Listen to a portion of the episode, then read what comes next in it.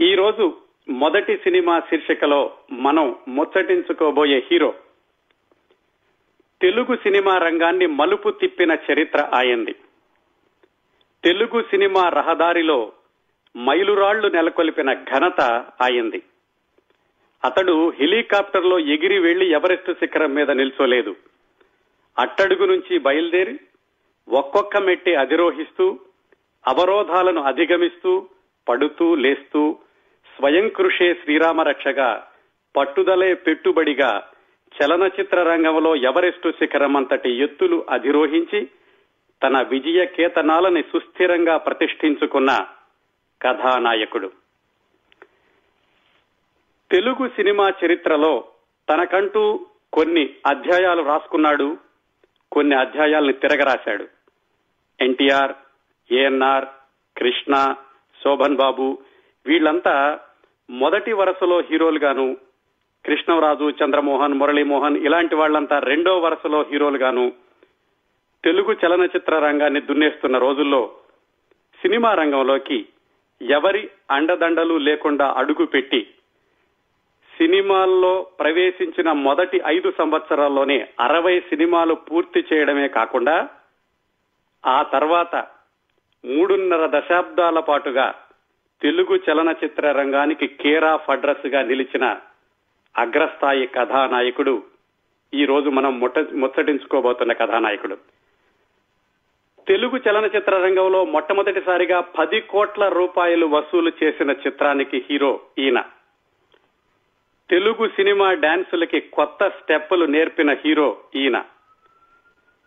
ఈయన నటించిన సినిమాలో ఇంకేమీ చూడకుండా కేవలం ఆయన స్టెప్పులు ఒక్కటే చూసి తెర మీదకి రూపాయలు విసిరేసి సాహో అన్న ఆడియన్స్ అసంఖ్యాకంగా ఉన్నారు. ఈ సందర్భంలో ఆయన మీద ఒక చిన్న విమర్శ కూడా ఉందండి. ఈ హీరో వచ్చాక తెలుగు గీతాల్లో సున్నితత్వం తెలుగు పాటల్లో శ్రావ్యత తగ్గిపోయిందని. ఎందుకంటే ఆయన స్పీడ్ యాక్షన్కి తగినట్టుగా సంగీతము మారింది సాహిత్యము మారింది వాటిల్లో సున్నితత్వం తగ్గిపోయింది అనే ఒక చిన్న విమర్శ కూడా ఉంది కానీ ఆయన డాన్సులకి మెస్మరైజ్ అయిపోయిన ఆడియన్స్ మొట్టమొదటి నుంచి కూడా చిట్ట చివరి ఇప్పటి వరకు కూడా చిట్ట చివరి అనలేమండి. ఇప్పటి వరకు కూడా ఆయన డాన్సుల కోసమే ఆయన సినిమాలను అభిమానిస్తున్న వాళ్ళు అసంఖ్యాకంగా ఉన్నారు. చిట్ట చివరి ఆధారం. వచ్చే నెలలో ఆయన అరవై సంవత్సరాల వయసు పూర్తి చేసుకోబోతున్నారు. నూట నలభై తొమ్మిది సినిమాల్లో నటించి నూట యాభైవ సినిమా ఎప్పుడొస్తుందా అని ఆయన అభిమానులందరూ ఎదురు చూసేలాగా చేస్తున్న ఆ అగ్రస్థాయి హీరో గురించి ఈ రోజు మనం మాట్లాడుకోబోతున్నాం. ఈ రోజు మనం మొదటి సినిమా విశేషాలు మాట్లాడుకోబోయే అగ్రస్థాయి హీరో మెగాస్టార్ చిరంజీవి. ఏ హీరో అయినా ఏ రాజకీయ నాయకుడైనా ఎంత ప్రముఖుడైనా వాళ్ళ జీవితం ఒక వ్యక్తిగా మొదలవుతుంది కదండి. చిరంజీవి గారి చిన్నతనం కూడా ఒక మధ్యతరగతి కుటుంబంలో సాధారణంగా మధ్యతరగతి కుటుంబంలో ఉండేటటువంటి ఇబ్బందులు చిన్న చిన్న సర్దుబాటులు ఇలాంటి వాటి మధ్య మొదలైంది. చిన్నప్పటి నుంచే పసితల్లి ప్రేమ పసితల్లి ఆ మాట నేను చాలా జాగ్రత్తగా వాడుతున్నానండి. తల్లి ప్రేమ పసిపిల్లలకు అంటారు కానీ మీరు పసితల్లి అంటున్నారేమిటి అని మీరు అనుకోవచ్చు. అది నేను కావాలని పసితల్లి అన్న పదప్రయోగం చేశానో అది ఎందుకు చేశానో తర్వాత చెప్తాను. చిన్నప్పటి నుంచే పసితల్లి ప్రేమ ఊహ తెలిసిన దగ్గర నుంచి వాళ్ళ నాన్నగారు నేర్పిన నిజాయితీ క్రమశిక్షణ స్వయం కృషితో నిలబడడం అందరినీ గౌరవించడం పరనింద చేయకపోవడం తను సొంతంగా ఆసక్తి పెంచుకుని నేర్చుకుని నిరంతర శ్రమ చేసి పరిణితి సాధించిన డాన్సు ప్రేక్షకుల్ని మెస్మరైజ్ చేసే మెరుపులతో కూడిన నటన ఇవన్నీ కలిస్తే వ్యక్తిగా ఒక చిరంజీవి నటుడుగా ఒక చిరంజీవి. ఇలాంటి విజేతలని ఒక ప్రత్యేకమైన స్థానంలోకి వెళ్ళిన వాళ్ళని గమనిస్తేనండి వాళ్ళ విజయ రహస్యం ఏమిటి అసలు? వాళ్ళ పునాది రాళ్ళ చిరునామాలు ఏమిటి? ఏ సంఘటనలు ఏ సన్నివేశాలు వాళ్ళ వ్యక్తిత్వాన్ని తీర్చిదిద్ది ఉంటాయి? తల్లిదండ్రుల పెంపకం ఎలా ఉండి ఉంటుంది? ఇలాంటి ప్రశ్నలకి జవాబులు తెలుసుకోవడం చాలా ఆసక్తికరంగా ఉంటుంది. ఎందుకంటే ఈ ఉన్నత స్థానంలో ఉన్న వాళ్ళల్లో ఉన్నత కుటుంబంలో నుంచి వచ్చి ఆ స్థానంలో ఉండడం అది ఒక పద్ధతి. అలా కాకుండా చాలా సామాన్యమైనటువంటి కుటుంబంలో నుంచి సామాన్యమైనటువంటి పరిస్థితుల్లో నుంచి అసామాన్యమైనటువంటి ఎత్తులకి ఎదగడం అంటే ఎక్కడో వాళ్ళ వ్యక్తిత్వాలను ప్రభావితం చేసేటటువంటి చాలా సంఘటనలు సందర్భాలు ఉండి ఉంటాయి. అవి ఏమిటి? అది ఈనాటి కార్యక్రమంలో మనం ముఖ్యంగా చూడబోయేదండి. చిరంజీవి గారు కొణిదెల శివశంకర వరప్రసాద్ ఆయన గురించి తెలుసుకోవడానికి వాళ్ళ తాతగారి దగ్గర నుంచి ప్రారంభిద్దామండి. పశ్చిమ గోదావరి జిల్లాలో పెనుగొండ అనే ఊళ్ళో ఒక ఆయన పోస్ట్ మ్యాన్గా మొదలుపెట్టి పోస్ట్ మాస్టర్గా రిటైర్ అయ్యారు. ఆయన పేరు కొణిదెల సూర్యప్రకాశరావు. ఆ కొణిదల సూర్యప్రకాశరావు గారి అబ్బాయి కొణిదల వెంకట్రావు. ఈ కొణిదెల వెంకట్రావు గారికి కొణిదల సూర్యప్రకాశరావు గారు వాళ్ళ బావమరిది గారి అమ్మాయి. అంటే ఈ వెంకట్రావు గారికి మేనమామ గారి అమ్మాయిని ఇచ్చి వివాహం చేద్దాం అనుకున్నారు. ఆ మేనమామ గారు ఎవరంటే ఎక్సైజ్ ఎస్ఐగా నెల్లూరులో పనిచేసి మనం మాట్లాడుకునే సమయానికి ఆయన రిటైర్ అయ్యి పశ్చిమ గోదావరిలో మొగల్తూరులో స్థిరపడ్డారు. ఆయన పేరు జేఆర్కే నాయుడు గారు. వాళ్ళ అమ్మాయి పేరు అంజనాదేవి. చిన్నప్పటి నుంచి ఈ వెంకట్రావు గారు అంజనాదేవి పరిచయం దగ్గర దగ్గరగా పెరిగిన వాళ్ళే. ఒకళ్ళనొకళ్ళు ఇష్టం పడడంతో వాళ్ళు కూడా బంధువులే అవడంతో ఏమాత్రం అభ్యంతరం లేకుండా వెంకట్రావు గారికి అంజనాదేవి గారికి వివాహం జరిగింది. అంటే చిరంజీవి గారి ఒక తాతగారు జేఆర్కే నాయుడు గారు వాళ్ళ నాన్నగారి నాన్నగారు అటువైపు తాతగారు సూర్యప్రకాశ్రావు గారు. వివాహం అయ్యేటప్పటికీ అంజనాదేవి గారి వయసు కేవలం పదిహేను సంవత్సరాలు. అప్పటికి కొణిదెల వెంకట్రావు గారు పోలీస్ కానిస్టేబుల్గా ఉద్యోగం చేస్తున్నారు మొగల్తూరులోనే. మొగల్తూరులోనే వాళ్ళిద్దరికి వివాహం అయ్యింది. అయ్యాక మొట్టమొదటిసారిగా ఈ అంజనీదేవి గారు గర్భవతి అయినప్పుడు ఆవిడికి ఇంకా కొద్ది రోజుల్లో ప్రసవం అవుతుందనగా అర్ధాంగి అనే సినిమా చూడాలని ఆవిడ కోరిక కలిగింది. ఎక్కడికి? మొగల్తూరు నుంచి పాలకొల్లు వెళ్ళి ఆ సినిమా చూడాలి.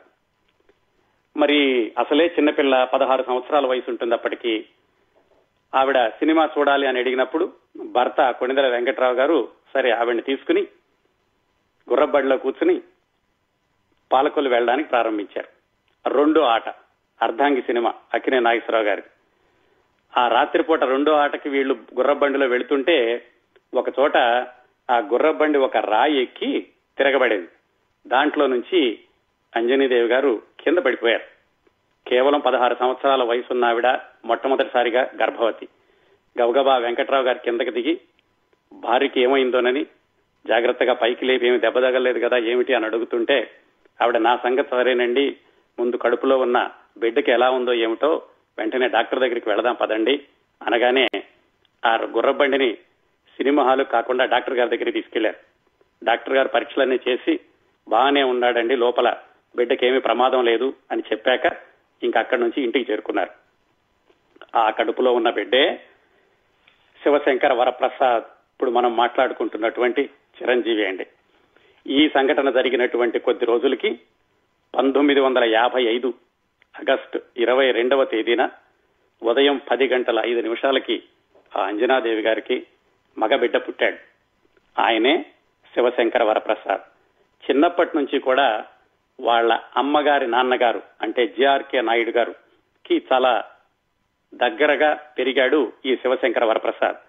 ఆ జేఆర్కే నాయుడు గారు శివుడి భక్తుడు అవడంతో ఆయనే ఈ కుర్రవాడికి శివశంకర వరప్రసాద్ అనే పేరు పెట్టాడు. ఈయన పుట్టేటప్పటికి వాళ్ళ అమ్మగారి వయసు కేవలం పదహారు సంవత్సరాలు. అంత చిన్న వయసులో ఈ చిన్నపిల్లడిని ఎత్తుకోలేక ఎత్తుకుని ఎక్కువసేపు మొయ్యలేక ఆవిడ ఆపసోపాలు పడుతుంటే చూసిన వాళ్ళందరూ జాలిపడేవాళ్ళట. అంతేకాకుండా ఆ వయసులో ఏదో బొమ్మల పెళ్ళిళ్ళు చేసి చిన్న చిన్న బొమ్మలను ఎత్తుకుని ఆడుకోవాల్సిన వయసులో కొడుకుని ఎత్తుకుంటుంటే ఆవిడని చూసి మిగతా వాళ్ళందరూ కొంచెం జాలి పడుతుంటే ఇలా పిల్లల్ని ఎక్కువసేపు ఎత్తుకోలేకపోతోంది అని వాళ్ళ నాన్నగారు ఒక కొయ్యి గుర్రం కొని తీసుకొచ్చారు. ఆ కొయ్యి గుర్రం మీద కూర్చోబెట్టి పిల్లడికి కాస్త కూర్చునే వయసు వచ్చినప్పుడు ఆ కొయ్యి గుర్రం మీద కూర్చోబెట్టి అన్నం తినిపిస్తూ ఉండేవాళ్ళట. అందుకని ఆవిడ్ని ఇందాక పసి తల్లి అని సంబోధించానండి. అంత చిన్న వయసులోనే ఒక కొడుక్కి తల్లి అయ్యారు అంజనీదేవి గారు. చిన్నప్పటి నుంచి కూడా వాళ్ళ తాతగారు జిఆర్కే నాయుడు గారి దగ్గర చాలా చనువుగా పెరిగాడు ఈ పిల్లాడు. ఈ పిల్లాడు పుట్టినటువంటి కొద్ది రోజులకి వాళ్ళ తాతగారు జేఆర్కే నాయుడు గారు మొగల్తూరులో వాళ్ళ ఇంట్లో మంచి నీటి బావి తవ్విద్దామని ప్రయత్నాలు ప్రారంభించారు. ఆ ఊళ్ళో మిగతా చోట ఎక్కడ తవ్వినా కానీ మంచినీళ్ళు పడలేదు. వాళ్ళకి వ్యవసాయానికైతే నీళ్ళు వస్తున్నాయి కానీ మంచినీళ్ళకైతే బావులే ఉండే ఆ రోజుల్లోనూ పంతొమ్మిది వందల యాభై ఐదు ప్రాంతాల్లో. ఎక్కడా బావులు పట్టలేదు. ఈయన ఏం చేశాడు? ఈ జేఆర్కే నాయుడు గారు ఈ కుర్రవాడి పేరు మీద పూజ చేయించి శివశంకర వరప్రసాద్ పేరు మీద పూజ చేయించి మొత్తానికి బోరు వేయించడం ప్రారంభించాడు. ఆ నుయ్యి తవ్వించడం మొదలు పెట్టేసరికి తొందరలోనే మంచినీళ్ళు పడినాయట ఊళ్ళో వాళ్ళందరూ కూడా ఊళ్ళో ఎక్కడా పడలేదు ఈయనకి పడతాయా అన్నారు. ఈ కుర్రవాడి పేరు మీద పూజ చేయించి నీళ్ళు పడేసరికి ఆయనకి మనవడ మీద మరింత ప్రేమ మరింత నమ్మకం పెరిగింది. ఆ తర్వాత జేఆర్కే నాయుడు గారు మొగల్తూరులోనే ఒక రైస్ మిల్ ప్రారంభించారు. దానికి కూడా ఆయన శివశంకర వరప్రసాద్ రైస్ మిల్ అని పేరు పెట్టారు. ఎంత జాగ్రత్తగా చూసుకునేవాడంటే ఆ తాతగారు ఈ మనవడిని ఈయన బాగా చిన్నపిల్లడప్పుడే అంటే మూడు నాలుగు సంవత్సరాలు నాలుగైదు సంవత్సరాల వయసు ఉంటుందండి. అప్పుడు ఈ కుర్రవాడికి ఒక ఫోటో తీయిద్దామని నర్సాపురం తీసుకెళ్ళడానికని ఈ కుర్రవాడిని బయలుదేరి తీశారు ఏ గుర్రబండో ఎక్కెళ్ళొచ్చు మరీ అంత లేని వాళ్ళేం కాదు. కాకపోతే ఈ కుర్రవాడిని భుజం మీద ఎక్కించుకుని ఊళ్ళో అందరూ తను మనవణ్ణి తీసుకెళ్ళడం చూడాలి అనుకుని ఆ జేఆర్కే నాయుడు గారు నడుచుకుంటూ శివశంకర వరప్రసాద్ని భుజం మీద ఎక్కించుకుని నరసాపూర్ తీసుకెళ్ళి స్టూడియోలో ఫోటో తీయించడానికి కూర్చోబెట్టారు. ఈ పిల్లడు మొట్టమొదటిసారిగా లైట్లు అవి చూసి కంగారు పడుతుంటే ఏడవటం ప్రారంభించాట. సరే స్టూడియో వాడు ఎలా ఫోటో తీయాలా? ఈ కుర్రాడు సరిగ్గా కూర్చోట్లేదు ఏడుస్తాడని కంగారు పడుతుంటే ఆయన ఒక పెన్ను తీసి ఈ కుర్రాడి జేబులో పెట్టి మొత్తానికి ఆ ఫోటో ప్రహసనాన్ని పూర్తి చేయించారు. ఆయన నవ్వుతూ అంటూ ఉండేవాడట ఊళ్ళో అందరితోటి వాళ్ళ తాతగారు. మా శివశంకర్ పెద్దవాడయ్యాక చాలా పెద్ద ఉద్యోగం చేస్తాడు. ఆ ఉద్యోగం చేసేటప్పుడు నేనే వాడికి పర్సనల్ సెక్రటరీగా ఉంటాను. మీరందరూ మా వాడి దగ్గర అపాయింట్మెంట్ తీసుకోవాలంటే ముందు నన్ను కలవాలి అని చాలా గొప్పలు చెప్తూ ఉండేవాడు. ఇదంతా కూడా ఇంకా ఈ శివశంకర వరప్రసాద్కి నాలుగు ఐదు సంవత్సరాల వయసు ఉండగానేండండి ఆ మొట్టమొదటి సంవత్సరాల్లోనే ఈ కుర్రవాడి పుట్టినరోజు వచ్చింది అంటే వాళ్ళ తాతగారు ఇంటి దగ్గర మైక్ సెట్ పెట్టించి భక్తి గీతాలు అందులో నుంచి సినిమా పాటలు ఇలాంటివన్నీ వినిపిస్తూ ఉండేవాళ్ళట. ఊళ్ళో వాళ్ళందరికీ తెలిసింది నాయుడు గారి ఇంట్లో మైక్ మోగుతోంది అంటే వాళ్ళ మనవడ పుట్టినరోజు వచ్చింది అని. ఇలా తాత మనవడు ఈ అనుబంధంతో ఈ కుర్రవాడి జీవితం చాలా బాగా గడుస్తున్న రోజుల్లో హఠాత్తుగా ఉన్నట్టుండి వాళ్ళ తాతగారికి జబ్బు చేసింది. వాళ్ళ తాతగారు మనవడిని దగ్గరకు పిలిచి జీవితంలో నువ్వు చాలా పైకి పైకొస్తావురా బాబు నేను ఇంక ఎక్కువ రోజులు బ్రతకలేను అని దాదాపుగా ఆ ఒకటి రెండు రోజుల్లోనే వాళ్ళ భార్యని రాధాబాయమ్మ అంటారు. అంటే చిరంజీవి గారు అమ్మమ్మ గారు. ఆవిడని పిలిచి ఒకసారి శివశంకర ప్రసాద్ని తీసుకురా అని తీసుకురాగానే ఆ కుర్రాడిని గుండెల మీద పడుకోబెట్టుకుని అప్పుడే ఆయన ప్రాణాలు విడిచారు. అప్పటికి ఈ శివశంకర వరప్రసాద్ ఆయన యొక్క వయసు ఐదు సంవత్సరాల లోపే. అప్పటి వరకు తాతగారు ఎప్పుడు భుజాల మీద ఎత్తుకు ఎత్తుకుని తిప్పేవాళ్ళు ఎక్కడికి వెళ్ళినా వెంట తీసుకెళ్తూ ఉండేవాళ్ళు. అలాంటిది ఈ కుర్రవాడికి ఒక్కసారిగా కాస్త శూన్యంలాగా అనిపించింది తాతగారు పోయేసరికి. కాకపోతే చిన్న వయసే ఇంకా మిగతా వాళ్ళందరూ ఎత్తుకుని తిప్పుతున్నారు కాబట్టి తొందరలోనే దానిలోంచి బయటకు రాగలిగారనుకోండి. వాళ్ళ నాన్నగారు సబ్ ఇన్స్పెక్టర్గా పోలీస్ కానిస్టేబుల్గా పనిచేస్తున్నారు అనుకున్నాం కదా ఆయనకి ఎప్పుడూ ట్రాన్స్ఫర్లు అవుతూ ఉండేది మొగల్తూరు నుంచి నిడదవోలు ట్రాన్స్ఫర్ అయింది. ఆ నిడదవోలు ట్రాన్స్ఫర్ అయినప్పుడు ఈ శివశంకర వరప్రసాద్కి ఐదు సంవత్సరాల వయసు. మొట్టమొదటిసారిగా ఈయనకి కాస్త స్కూల్కి పంపిద్దామని ఆ ఊళ్ళో శివాలయం ఉంటే ఆ శివాలయంలో ఒక మాస్టర్ అక్షరాలు దిద్దిస్తుంటే అక్కడ పంపించారు. ఆ మాస్టర్కి ఏంటంటే కుర్రవాడు కొంచెం సరిగ్గా దిద్దకపోయినా వంకరగా రాసినా కానీ ఊరుకునేవాడు తొడపాసం పెడుతూ ఉండేవాడట. మొత్తానికి ఈ శివశంకర వరప్రసాద్కి పాఠాల కంటే కూడా మాస్టర్ అంటే భయం ఎక్కువైపోయింది. ఆ ఊళ్ళో ఉండగానే వాళ్ళకి ఇంకొక అబ్బాయి నాగేంద్ర బాబు పుట్టాడు. అంటే ఈ శివశంకర వరప్రసాద్కి ఇంకో తమ్ముడు పుట్టాడు. ఆ నిడతవోల్లో ఉన్న రోజులు కూడా పాపం కష్టపడి స్కూల్కి వెళుతూ ఉండేవాడు. అంతగా ఇష్టం ఉండేవాడు ఉండేది కాదు. ఎందుకంటే మాస్టర్ ఎప్పుడు తొడపాసం పెడతారోనని అలా ఉంటూ ఉండగానే మొత్తానికి ఎక్కువ రోజులు ఆ ఇబ్బంది పడే అవసరం లేకుండా ఆయనకి వెంకట్రావు గారికి నిడదవోలు నుంచి గురజాల అనే ఊరు ట్రాన్స్ఫర్ అయింది. ఇంకా ఎక్కడికి ట్రాన్స్ఫర్ అయితే కుటుంబానంతండి అక్కడికి తీసుకెళ్ళడమే. ఈ కొంచెం ఈ స్కూలుకి వెళ్ళడం మొదలయ్యాక వాళ్ళ అమ్మమ్మ గారు ఈ కుర్రవాణి శివశంకర వరప్రసాద్ని పేరు చాలా పొడవుగా ఉంది అని చెప్పి శంకరబాబు అని పిలవడం ప్రారంభించారు. అక్కడి నుంచి అందరూ కూడా ఆయన శంకరబాబు అని పిలుస్తూ ఉండేవాళ్ళు. గురజాల వెళ్ళాక అక్కడ మళ్ళీ స్కూల్లో జాయిన్ చేశారు. ఆ స్కూల్ కొంచెం బాగానే ఉంది. మరీ నిడదవోల్లో ఉన్నంత స్ట్రిక్ట్గా లేరు మాస్టర్. అందుకని స్కూల్కి వెళ్ళడానికి ఈ శంకరబాబు బాగానే ఉత్సాహం చూపిస్తూ ఉండాడు. ఆ స్కూల్లోకి వెళ్ళినప్పుడు వాళ్ళ మాస్టారు ఏమిట్రా నీ పేరు శివశంకర వరప్రసాద్ అని ఉంది. రావు అని ఉంటే గాని బాగుండదు అందుకని ఆయన రిజిస్టర్లో శివశంకర వరప్రసాద్ రావు అని చేర్చాట. ఎంత పేరున్నా గానీ ఇంట్లో వాళ్ళందరూ శంకరబాబు అంటారు కాబట్టి మిత్రులందరూ కూడా శంకరబాబు అనడమే ప్రారంభమైంది. ఈ గురజాల్లో బాగానే ఉంది స్కూల్కి వెళ్తున్నాడు అనుకుంటుండగానే ఒక పది నెలలు అవ్వగానే మళ్ళీ ట్రాన్స్ఫర్ అయింది. ఇక్కడికి మంగళగిరి. ఇక అక్కడ నుంచి మంగళగిరి మంగళగిరి నుంచినేమో పొన్నూరు పొన్నూరు నుంచి బాపట్ల ఇలా ట్రాన్స్ఫర్లు అవుతూ ఉండడంతో వెంకట్రావు గారు ఏం చేసేవాళ్ళు అంటే ఎక్కడికి వెళితే అక్కడ స్కూల్లో చేర్పిస్తూ ఉండేవాళ్ళు. కాకపోతే ఎక్కడున్నా కానీ సెలవులకు మాత్రం మళ్ళా మొగల్తూరు పంపిస్తూ ఉండేవాళ్ళు వాళ్ళ అమ్మమ్మ గారి దగ్గరికి. ఆ సెలవుల్లో మొగల్తూరు వెళ్ళి ఆ చుట్టవాళ్ళు బంధువులు వాళ్ళందరి దగ్గర కూడా ఆడుకుని మళ్ళీ సెలవులు అయిపోగానే వెనక్కి వచ్చేస్తూ ఉండేవాడు. వాళ్ళ నాన్నగారు ఎక్కడుంటే అక్కడికి. వాళ్ళ అమ్మగారికి చిన్నప్పటి నుంచి కూడా సినిమాలు చూడాలి అంటే బాగా ఆసక్తి. ఆ వాళ్ళ చుట్టుపక్కలలో అందరిలోకి కూడా ఆవిడ చూసిన సినిమాలు ఎవరు చూసేవాళ్ళు కాదట. మరి చిన్నపిల్లడిగా ఉండగా పిల్లల్ని వదిలేసి వెళ్ళరు కదా. బహుశా వాళ్ళ అమ్మగారి దగ్గర నుంచి ఈయనకి చిన్నప్పటి నుంచి కూడా సినిమాలు అంటే ఆసక్తి అనేది అలా మొదలై ఉండేదేమో అంటుంటారు. ఈయనకి ఐదారు సంవత్సరాల వయసు ఉండి ఈ స్కూల్కి వెళ్ళడం మొదలవగానే కాస్త అప్పటి నుంచే కూడా ఈ సినిమాల్లో డాన్సులు అవి చూసి ఈయన కూడా డాన్సులు చేయడం అలాంటిది సహజంగానే అలవాటైంది. ఆ స్కూల్లో కాస్త చురుగ్గా ఉండడం పిల్లలందరి దగ్గర మిమిక్రీలు చేయడం కానీ డాన్స్ చేయడం కానీ ఇలాంటి చేయడంతో ఒక చిన్న స్థాయి లీడర్ లాగా ఉంటూ ఉండేవాడు శంకరబాబు. రోజు ఇంటికి రాగానే టేప్ రికార్డులు పెట్టి డాన్సులు చేయడం చుట్టుపక్కల ఉన్న పిల్లలందరినీ పిలిచి వాళ్ళందరికీ తన ఆ డాన్సులు చూపించడం ఇది ఇదంతా ఇదంతా కూడా ఆరేడేళ్ళ వయసు ఉండగానే అలా చేస్తూ ఉండేవాడట. అక్కడి నుంచి పొన్నూరు వెళ్ళినప్పటికీ ఈయనకి ఆరో తరగతిలో ప్రవేశించారండి. ఆరో తరగతి అంటే ఎంత? పది సంవత్సరాల వయసు ఉంటుంది. ఒక్క నిమిషం ఈ పొన్నూరులో ఈయన ఆరో తరగతిలో ప్రవేశించాక ఆయన చదువు ఎలా చదువుకున్నారో ఆ విషయాల్లోకి వెళ్ళబోయే ముందు ఒక్క నిమిషం వాళ్ళ తాతగారి గురించి వాళ్ళ నాన్నగారి గురించి మాట్లాడుకుందామండి. వాళ్ళ నాన్నగారు అంటే కొణిదల వెంకట్రావు గారు ఈ పోలీస్ శాఖలో పనిచేస్తూనే తర్వాత ఎక్సైజ్ శాఖకు మారారు. ఆయనకి ఏమిటంటే ఆ పోలీసుల్లో ఉండగానే నాటకాలంటే విపరీతమైనటువంటి ఆసక్తి ఉండేది. వివాహం కావడానికి ముందే మద్రాసులో సినిమాల్లో చేరదామని వెళ్ళి ఒక రెండు మూడు వారాలు అక్కడ ఉండి ఇది మనకు పడదు అని తెలుసుకుని వెనక్కి వచ్చేశారు. సరే ఇప్పుడు అంటే ఈ పెద్ద కుర్రవాడికి తొమ్మిది ఎనిమిది తొమ్మిది సంవత్సరాల వయసు ఉంది ఈయన డిపార్ట్మెంట్లో ఉంటూనే వెంకట్రావు గారు నాటకాలు వేస్తూ ఉండేవాళ్ళు. ఆయన కమ్యూనిస్ట్ పుస్తకాలు అవి కూడా చదువుతూ ఉండేవాళ్ళు కాస్త లెఫ్ట్ ఓరియంటెడ్గా ఉంటూ ఉండేవాళ్ళు. ఆయన ఏకపాత్ర అభినయాలు కూడా వేస్తూ ఉండేవాళ్ళు దుర్యోధనుడు కర్ణుడు ఇలాంటివి.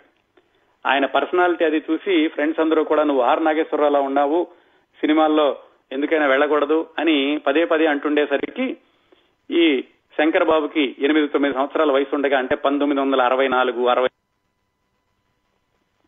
ఏమైందంటే ఆదిత్ సుబ్బారావు గారు తేనె మనసుల సినిమా ప్రారంభిస్తూ ఇది మన కృష్ణ గారు మొట్టమొదటి సినిమా అండి. దానికి కొత్త వాళ్ళు కావాలి అని పేపర్లో ప్రకటన వేశారు. దానికి ఈ వెంకట్రావు గారు కూడా అప్లై చేశారు.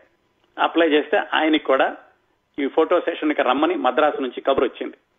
ఆయన ఈ పోలీస్ డిపార్ట్మెంట్లో పనిచేస్తూనే కొత్త వాళ్ళతో నిర్మించేటటువంటి ఆ తేనె వరుసలకి ఆడిషన్కి వెళ్ళారు ఆడిషన్కి వెళ్ళినప్పుడు వాళ్ళ స్క్రీన్ టెస్ట్లు మేకప్ టెస్ట్లు చేసినప్పుడు వాటన్నిటిని పర్యవేక్షించింది అప్పట్లో అసోసియేట్గా ఉన్నటువంటి విశ్వనాథ్ గారు ఆదుర్తి సుబ్బారావు గారి దగ్గర ఉన్నటువంటి మిగతా అసోసియేట్స్.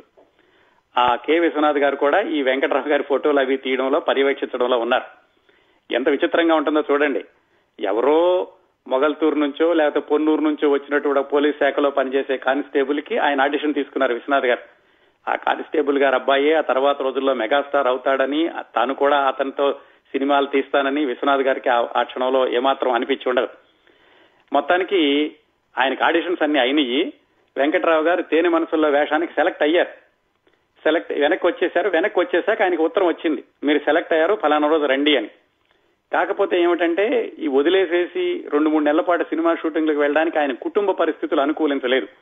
అంతకు ముందే వాళ్ళ మామగారు చనిపోయి ఉండడం కుటుంబ బాధ్యతలన్నీ ఆయన మీద ఉండడం దాంతో మొత్తానికి ఆయనకి వెళ్ళడానికి కుదరలేదు. ఆ స్థానంలోనే ఆ తేనె మనసులు సినిమాలో గుమ్మడి గారిని పెట్టుకున్నారటండి ఆ తర్వాత. ఆ విధంగా చిరంజీవి గారి నాన్నగారు ఆ కొణిదెల వెంకట్రావు గారికి తేనె మనసుల్లో వెళ్ళాల్సినటువంటి అవకాశం తప్పిపోయింది.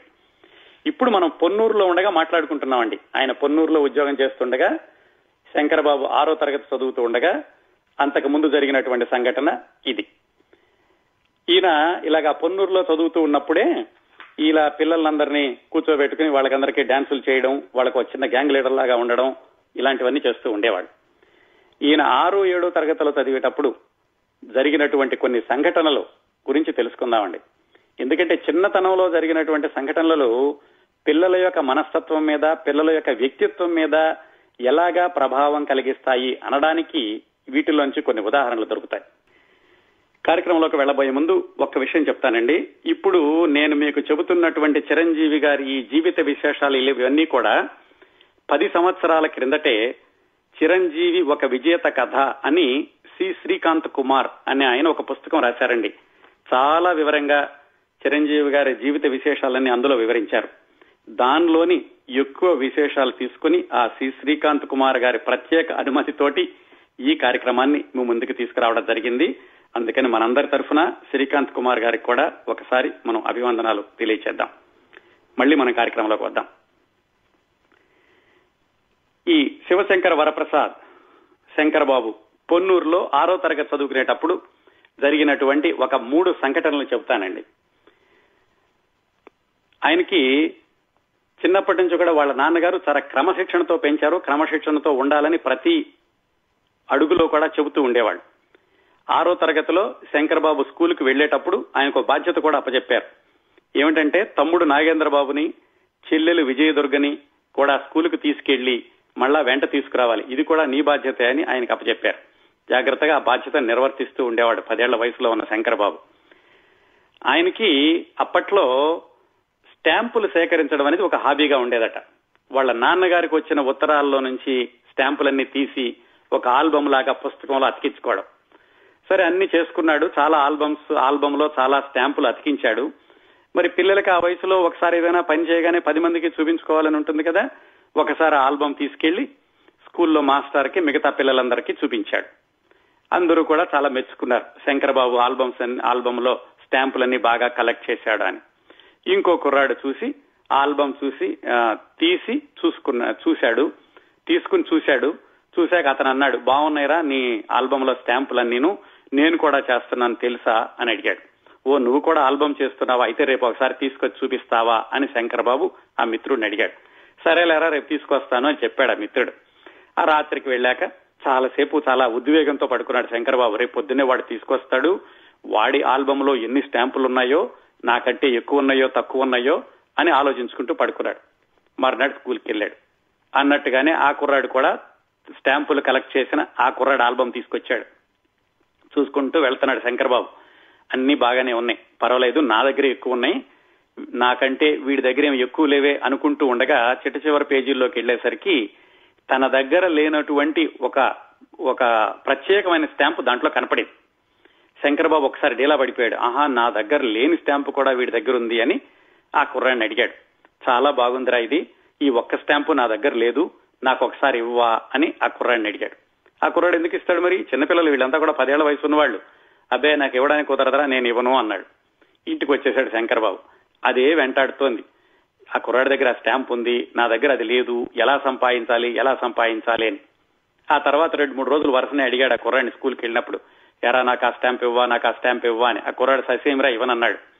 ఎలాగైనా సరే ఆ స్టాంప్ సంపాదించాలి అని ఈ శంకరబాబు ఏం చేశాడంటే ఒక రోజు వాళ్ళ ఇంటికి వెళ్ళాడు. వాళ్ళ ఇంటికి వెళ్ళి ఒకసారి ఆల్బమ్ ఇవ్వరా చూసిస్తానంటే తీసుకొచ్చాడు. అలా చూస్తున్నట్టుగా చూస్తూ కొంచెం మంచినీళ్ళు తెచ్చి పెడతావా? నాకు దాహంగా ఉంది అంటే ఆ కుర్రాడు లోపలికి వెళ్ళాడు. ఆ కుర్రాడు లోపలికి వెళ్ళగానే ఇతను ఏ స్టాంప్ కోసం అయితే ఆ కుర్రాడిని పదే పదే అడుగుతున్నాడో ఆ స్టాంప్ తీసి జాగ్రత్తగా జేబులో వేసుకున్నాడు. అంటే దొంగతనం చేశాడు శంకర్బాబు ఆ టైంలో.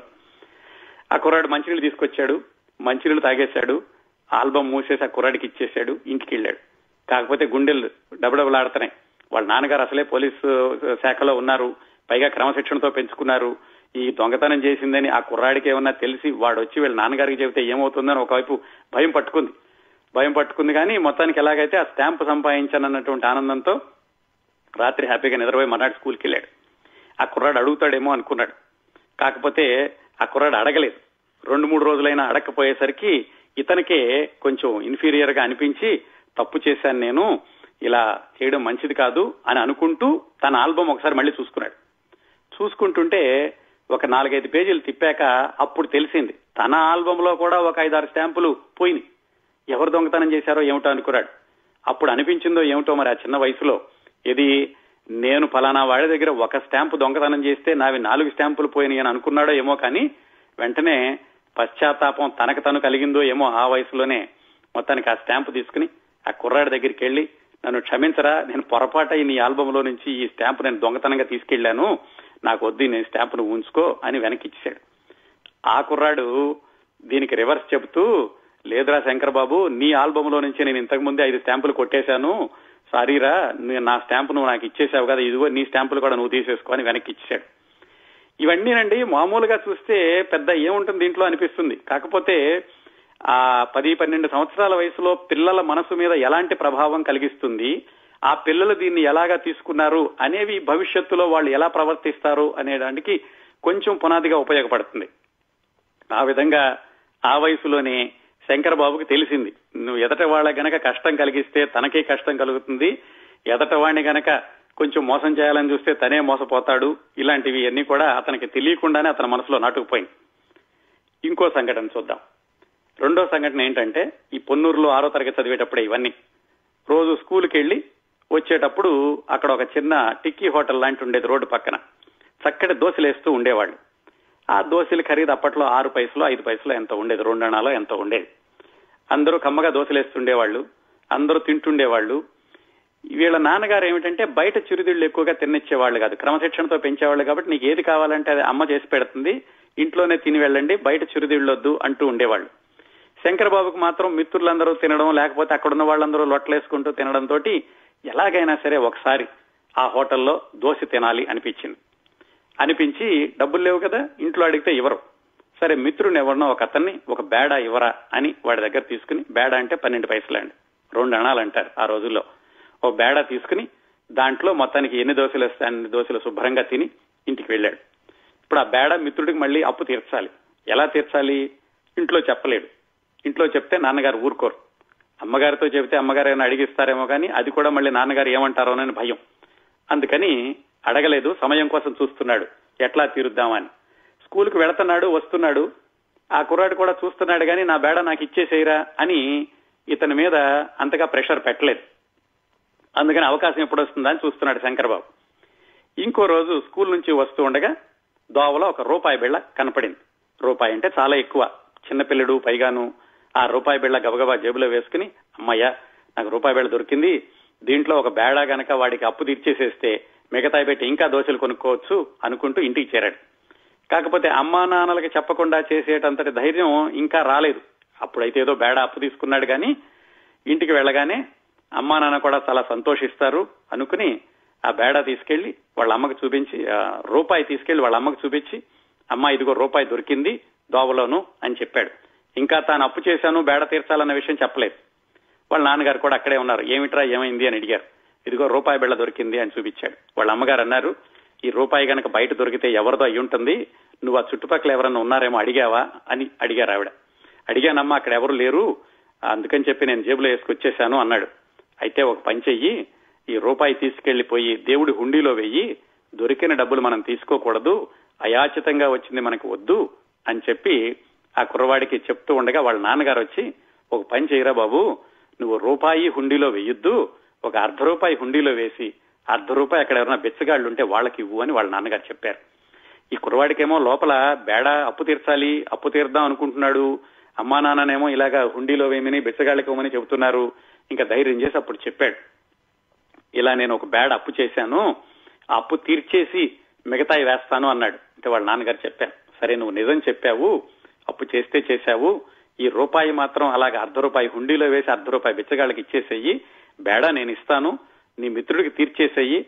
కానీ ఇంకెప్పుడు ఇంకెప్పుడూ కూడా నువ్వు అప్పు చేయడం మాత్రం చెయ్యొద్దు. ఇంట్లో తెలియకుండా ఏ పని చెయ్యొద్దు.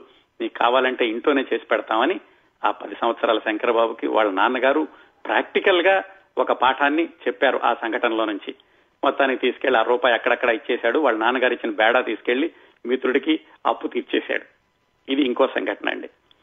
ఇంకో సంఘటన ఏం జరిగిందంటే ఈ శంకర్ బాబు వాళ్ళ తమ్ముడు నాగేంద్ర బాబు పిల్లలు కదా పది సంవత్సరాలు మరి ఆయనకి ఏడెనిమిది సంవత్సరాల వయసు ఉండి ఉంటుందేమో వాళ్ళు చిన్నప్పుడు సహజంగానే అల్లరి చేస్తూ ఉండేవాళ్ళు. ఎప్పుడు వాళ్ళ నాన్నగారు ఆఫీస్కి వెళ్ళిపోయాక. రోజు వాళ్ళ నాన్నగారు ఎప్పుడు ఆఫీస్కి వెళ్ళిపోతారా వీళ్ళిద్దరూ ఆడుకుందాము అల్లరి చేద్దాము అనుకుంటూ ఉండగా ఒక రోజు ఏమైంది వాళ్ళ నాన్నగారు డ్రెస్ చేసుకున్నారు వెళ్ళిపోయారు అనుకున్నారు వీళ్ళు కానీ వాళ్ళ నాన్నగారు వెళ్ళలేదు. వీళ్ళు అప్పటికే అల్లరి ప్రారంభించేశారు. ఇద్దరు ఆడుకోవడమో కొట్టుకోవడమో ఏదో చేస్తూ. వాళ్ళ నాన్నగారు చూసి వెంటనే బయటకు వచ్చి ఓహో ఇదా వీళ్ళు చేస్తున్న పని. నేను ఆఫీస్కి వెళ్ళిపోగానే రోజు వీళ్ళు అల్లరి చేస్తున్నారేమో అది శనివారమో ఆదివారమో సెలవు రోజు అండి. అనుకుని ఆయన కోపం వచ్చి వీళ్ళిద్దరిని చదువుకోకుండా అల్లరి చేస్తున్నారని వాళ్ళ పుస్తకాలు తీసుకెళ్ళి పక్కన పడేసేసి వాళ్ళిద్దరిని చెరో చేత్తోను లాక్కుంటూ వెళ్ళి ఆ వీధి చివర ఎక్కడో ఒక హోటల్ ఉంటే ఆ హోటల్లోకి తీసుకెళ్ళి అక్కడ ప్లేట్లు కడగండి రా అని దగ్గరగా అరవటం మొదలు పెట్టారు ఆ హోటల్ యజమాని ఆయన వెంకట్రావు గారికి బాగా తెలుసు. అసలే పోలీస్ పోలీస్ శాఖలో పనిచేస్తున్న ఆయన. ఆ హోటల్ అతను కంగారు పడిపోయి ఇదేంటండి పిల్లల్ని తీసుకొచ్చి ఇలా చేస్తున్నారంటే నువ్వు ఊరుకో అని చెప్పి పిల్లలిద్దరితోటి ప్లేట్లు కడిగించి ఆ ప్లేట్లు ఎత్తించి వాళ్ళతో కడిగించి ఇదిగో మీరు సరిగ్గా చదువుకోకపోతే కనుక రేపు తర్వాత ఇదిగో ఇలాంటి ప్లేట్లు కడుక్కోవాల్సిన పరిస్థితి వస్తుంది అని వాళ్ళతో చెప్పి అప్పుడు వెనక్కి తీసుకెళ్ళి మళ్ళా వాళ్ళకి తినడానికి ఏవో కొనిపెట్టి మళ్ళీ ఇంట్లో శుభ్రంగా చదువుకోండి అని చెప్పి అప్పుడు ఆయన ఆఫీస్కి వెళ్ళారు. ఈ సంఘటనలన్నీ ఆ తర్వాత రోజుల్లో వాళ్ళ యొక్క ఆలోచన విధానాలకి వాటికి ఎలా ఉపయోగపడినవి అనేవి మనం అన్వయించుకుంటే కాస్త క్లూ దొరుకుతూ ఉంటుందండి ఇలాంటి వాటిల్లో నుంచి. ఆ విధంగా చేశారు ఆయన. అట్లా ఆరో తరగతి పూర్తయింది. ఈయన ఏం చేశారంటే ఆరో తరగతి పూర్తి అవ్వగానే ఏడో తరగతి మాత్రం మళ్ళీ మొగల్తూరులో పెట్టి చెప్పించారు. ఈయనకి ఇలాగా అటు ఇటు ట్రాన్స్ఫర్లు అవ్వడం వాటితోటి. ఏడో తరగతి మొగల్తూరులో చెప్పించి మళ్ళా ఎనిమిదో తరగతికి ఈయన వెంకట్రావు గారు ఎక్కడుంటే అక్కడికి తీసుకొచ్చారు. పంతొమ్మిది వందల అరవై తొమ్మిది ప్రాంతాల్లో ఈయన ఏడో తరగతి అయిపోయి మళ్ళా ఎనిమిదో తరగతి వెంకట్రావు గారు మళ్ళీ పొన్నూరు వచ్చారు అప్పటికి. ఆ పొన్నూరులో వచ్చినప్పుడు అరవై ఎనిమిది అరవై తొమ్మిది ప్రాంతాల్లో ఏం జరిగిందంటే ఈ వెంకట్రావు గారు ఒకసారి సినిమాల్లోకి వెళ్ళి వెనక్కి వచ్చేసారు కదా వేషాలు లేకుండాను అది ఎత్తైన మనసుల్లో సెలెక్ట్ అయినా కానీ వెళ్ళలేదు. ఈ అరవై ఎనిమిది అరవై తొమ్మిదిలో ఏం జరిగిందంటే వెంకట్రావు గారితో పాటుగా నాటకాలు వేసినటువంటి ఏకాంబరేశ్వరరావు అని ఒక ఆయన సినిమాల్లోకి వెళ్ళి సినిమాలు తీయడం ప్రారంభించారు. ఆయన అడిగాడు ఎరా వెంకట్రావు మళ్ళీ రా నేను సినిమాలు తీస్తున్నా కదా నా సినిమాల్లో వేషాలు ఎద్దు కానీ అని. అలా అరవై ఎనిమిది అరవై తొమ్మిది ప్రాంతాల్లో మళ్ళీ సినిమాల్లోకి వెళ్ళి వెంకట్రావు గారు జగత్ కిలాడీలు జగత్ జట్టీలు ఒక దాంట్లో ఎస్ఐ ఒక దాంట్లో సిటీ కమిషనర్ చిన్న వేషాలు వేశారండి. చిరంజీవి గారి నాన్నగారు. చిరంజీవి గారికి పది సంవత్సరాల ముందే ఆ విధంగా సినిమాలో చిన్న చిన్న వేషాల్లో కనిపించారనమాట ఇది ఈ చిరంజీవి ఎనిమిది తరగతి చదువుతుండగా జరిగినటువంటి విషయాలండి. ఇలా ఎనిమిదో తరగతి చదువుతూ ఉండగా ఇక వాళ్ళ నాన్నగారు అనుకున్నారు వీడిని తర్వాత ఏం చేయాలి? పోలీస్ ఆఫీసర్ అయినా చేయాలి? డాక్టర్ అయినా చేయాలి? చదువు జాగ్రత్తగా చదివించాలి అనుకుని ఆయన ఒక ప్రణాళిక లాగా ఎక్కడ చదివిద్దామా అనుకున్నారు. ఆయనేమో ఒక ఊరు నుంచి ఒక ఊరికి ట్రాన్స్ఫర్ అయ్యి వెళ్తున్నారు. ఇలా తిప్పుతూ ఉంటే కనుక చదువులో ఇబ్బంది పడుతుంది అని ఆయన ప్రణాళిక వేసుకుని ఈ శివశంకర వరప్రసాద్కి శంకర బాబుకి ఒక మార్గం చూపించడానికని ఆయన ప్రణాళిక వేసుకున్నారు. ఈయన ఎనిమిదో తరగతో తొమ్మిదో తరగతో చదువుతూ ఉండగా మొగల్తూరు సెలవుల్లోకి వచ్చినప్పుడు ఊళ్ళో వాళ్ళందరూ సినిమా యాక్టర్ వచ్చాడరా సినిమా యాక్టర్ వచ్చాడని అందరూ పరిగెత్తుంటే ఈయన కూడా పరిగెత్తుకెళ్ళాడు. ఆ ఊరికి వచ్చిన సినిమా యాక్టర్ ఆ ఊరి వాడే కృష్ణరాజు. అప్పటికే ఆయనకి సినిమాల్లో మంచి పేరు వచ్చింది మొట్టమొదటిసారిగా చిరంజీవి ఇంకా స్టూడెంట్గా ఉండగా శివశంకర వరప్రసాద్గా ఉండగా చూసినటువంటి మొట్టమొదటి నటుడు కృష్ణరాజు. ఆయన చూసి ఆలస్యంగా ఇంటికి వెళ్ళేసరికి వాళ్ళ అమ్మగారు అడిగారట ఏమిట్రా ఎక్కడున్నావు? ఇంతసేపు ఎక్కడికి వెళ్ళి వచ్చావంటే ఇలాగా నేను సినిమా యాక్టర్ని చూశాను కృష్ణరాజు గారిని చూసి వచ్చాం మేము ఫ్రెండ్స్తో కలిసి అని చెప్పారట. ఇప్పుడు వాళ్ళ అమ్మగారు చెప్పారట ఇలా చూడు కృష్ణరాజు అంటే మొగల్తూరుకి ఎంత పేరు తీసుకొచ్చారో అలాగే ఎవరైనా కానీ తల్లిదండ్రులకి ఉన్న ఊరికి కూడా పెద్ద పేరు తీసుకురావాలి అని ఒక మాట చెప్పారట. మరి అప్పుడు ఆయనకు అనిపించిందో లేదో సినిమాల్లోకి వెళ్ళాలని కానీ అప్పటి వరకు కేవలం సినిమాలు చూడడం వాళ్ళ అమ్మగారితో కలిసి సాయంకాలం పూట ఏదో టేప్ రికార్డర్ పెట్టుకుని పిల్లలందరినీ కూర్చోబెట్టి డాన్సులు చేయడం ఇంత మాత్రం ఆయనకి అలవాట్లు వచ్చినాయి హై స్కూల్ వరకు. తొమ్మిదో తరగతి వచ్చేసరికి వాళ్ళ నాన్నగారు బాపట్లలో పనిచేస్తున్నారు. తొమ్మిదో తరగతి బాపట్లలో చదువుకున్నారు. ఆ తర్వాత వాళ్ళ నాన్నగారు ఏమనుకున్నారంటే ఎలాగైనా సరే పెద్దవాడిని ఒక పోలీస్ ఇన్స్పెక్టర్గా చేయాలి అందుకని ఇలా నేను ఎక్కడెక్కడ తిరుగుతానో ఇట్లా కంటే కూడా ఒక చోట స్థిరంగా ఉండి చదివిస్తే బాగుంటుంది అని పదో తరగతికి మళ్ళా మొగల్తూరు పంపించారు. మొగల్తూరు వచ్చి అంతకు ముందు ఒక సంవత్సరం చదువుకున్నారు మొగల్తూరులో హై స్కూల్లో అక్కడ పదో తరగతి చదవడం ప్రారంభించారు. ఈయనకి హై స్కూల్లో ఉండగా ఇంట్లో కొన్ని పేర్లు ఉండేవి స్కూల్లో కొన్ని పేర్లు ఉండేవి ఇంట్లో ఏమిటంటే వాళ్ళ అమ్మమ్మ గారు శంకరబాబు అని పిలిచేవాళ్ళు. వాళ్ళ అమ్మగారు శంకరబాబు అని కొన్నిసార్లు పెద్దబాబు పెద్దాడు ఇలా పిలుస్తూ ఉండేవాళ్ళు. వాళ్ళ తమ్ముళ్ళు చెల్లెళ్ళు వాళ్ళేమో శంకరన్నయ్య అని పిలిచేవాళ్ళట. వాళ్ళ నాన్నగారు శంకర్ అని పిలుస్తూ ఉండేవాళ్ళు. ఊళ్ళో వాళ్ళందరూ శంకరం అని పిలుస్తూ ఉండేవాళ్ళు. ఇంతకుముందు చెప్పుకున్నాం. ఆయన పేరు శివశంకర వరప్రసాద్ అయినా కానీ గురజాల్లో మాస్టారు ఇదేమిట్రా నీకు రావు లేకపోతే బాగాలేదని దాన్ని శివశంకర వరప్రసాద్ రావు అని రికార్డులో జాయిన్ చేశారు. ఇన్ని పేర్లతో పెరిగారండి ఆయన. ఇంతేకాదు ఆ తర్వాత కాలేజీకి వెళ్ళినప్పుడు కొన్ని పేర్లు. ఆయన ఫిలిం ఇన్స్టిట్యూట్లో ఉన్నప్పుడు ఇంకొన్ని పేర్లు ఉండే. వాటి గురించి తర్వాత తెలుసుకుందాం. ఈయన పదో తరగతి మొగల్తూరులో చదువుకునేటప్పుడు మొట్టమొదటిసారిగా నాటకాల్లో వేషం వేసేటటువంటి అవకాశం వచ్చింది. అంతవరకు నాటకాల్లో వెయ్యాలని అనుకోవడం కానీ వేసే అవకాశం కానీ రాలేదు. ఈ అవకాశం కూడా ఎలా వచ్చిందంటే వాళ్ళ హై స్కూల్లో యానివర్సరీకి నాటకాల పోటీలో లేకపోతే నలుగురు ఐదుగురు ట్రూపులు కలిసి నాటకాలు వేస్తున్నారు. వీళ్ళ ఫ్రెండ్ ఒక అతను సత్యప్రసాద్. అతనే రాసుకున్నాడు ఒక చిన్న నాటకం. పరధ్యానం పరంధామయ్య అని. దాంట్లో శివశంకర వరప్రసాద్కి వేషం లేదు. రిహార్సల్ జరుగుతుంటే చూడ్డానికని వెళ్ళాడు. వెళితే ఆ పరంధామయ్య వేషం వేస్తున్న అతను వెయ్యి లేక నానా ఇబ్బందులు పడుతున్నాడు.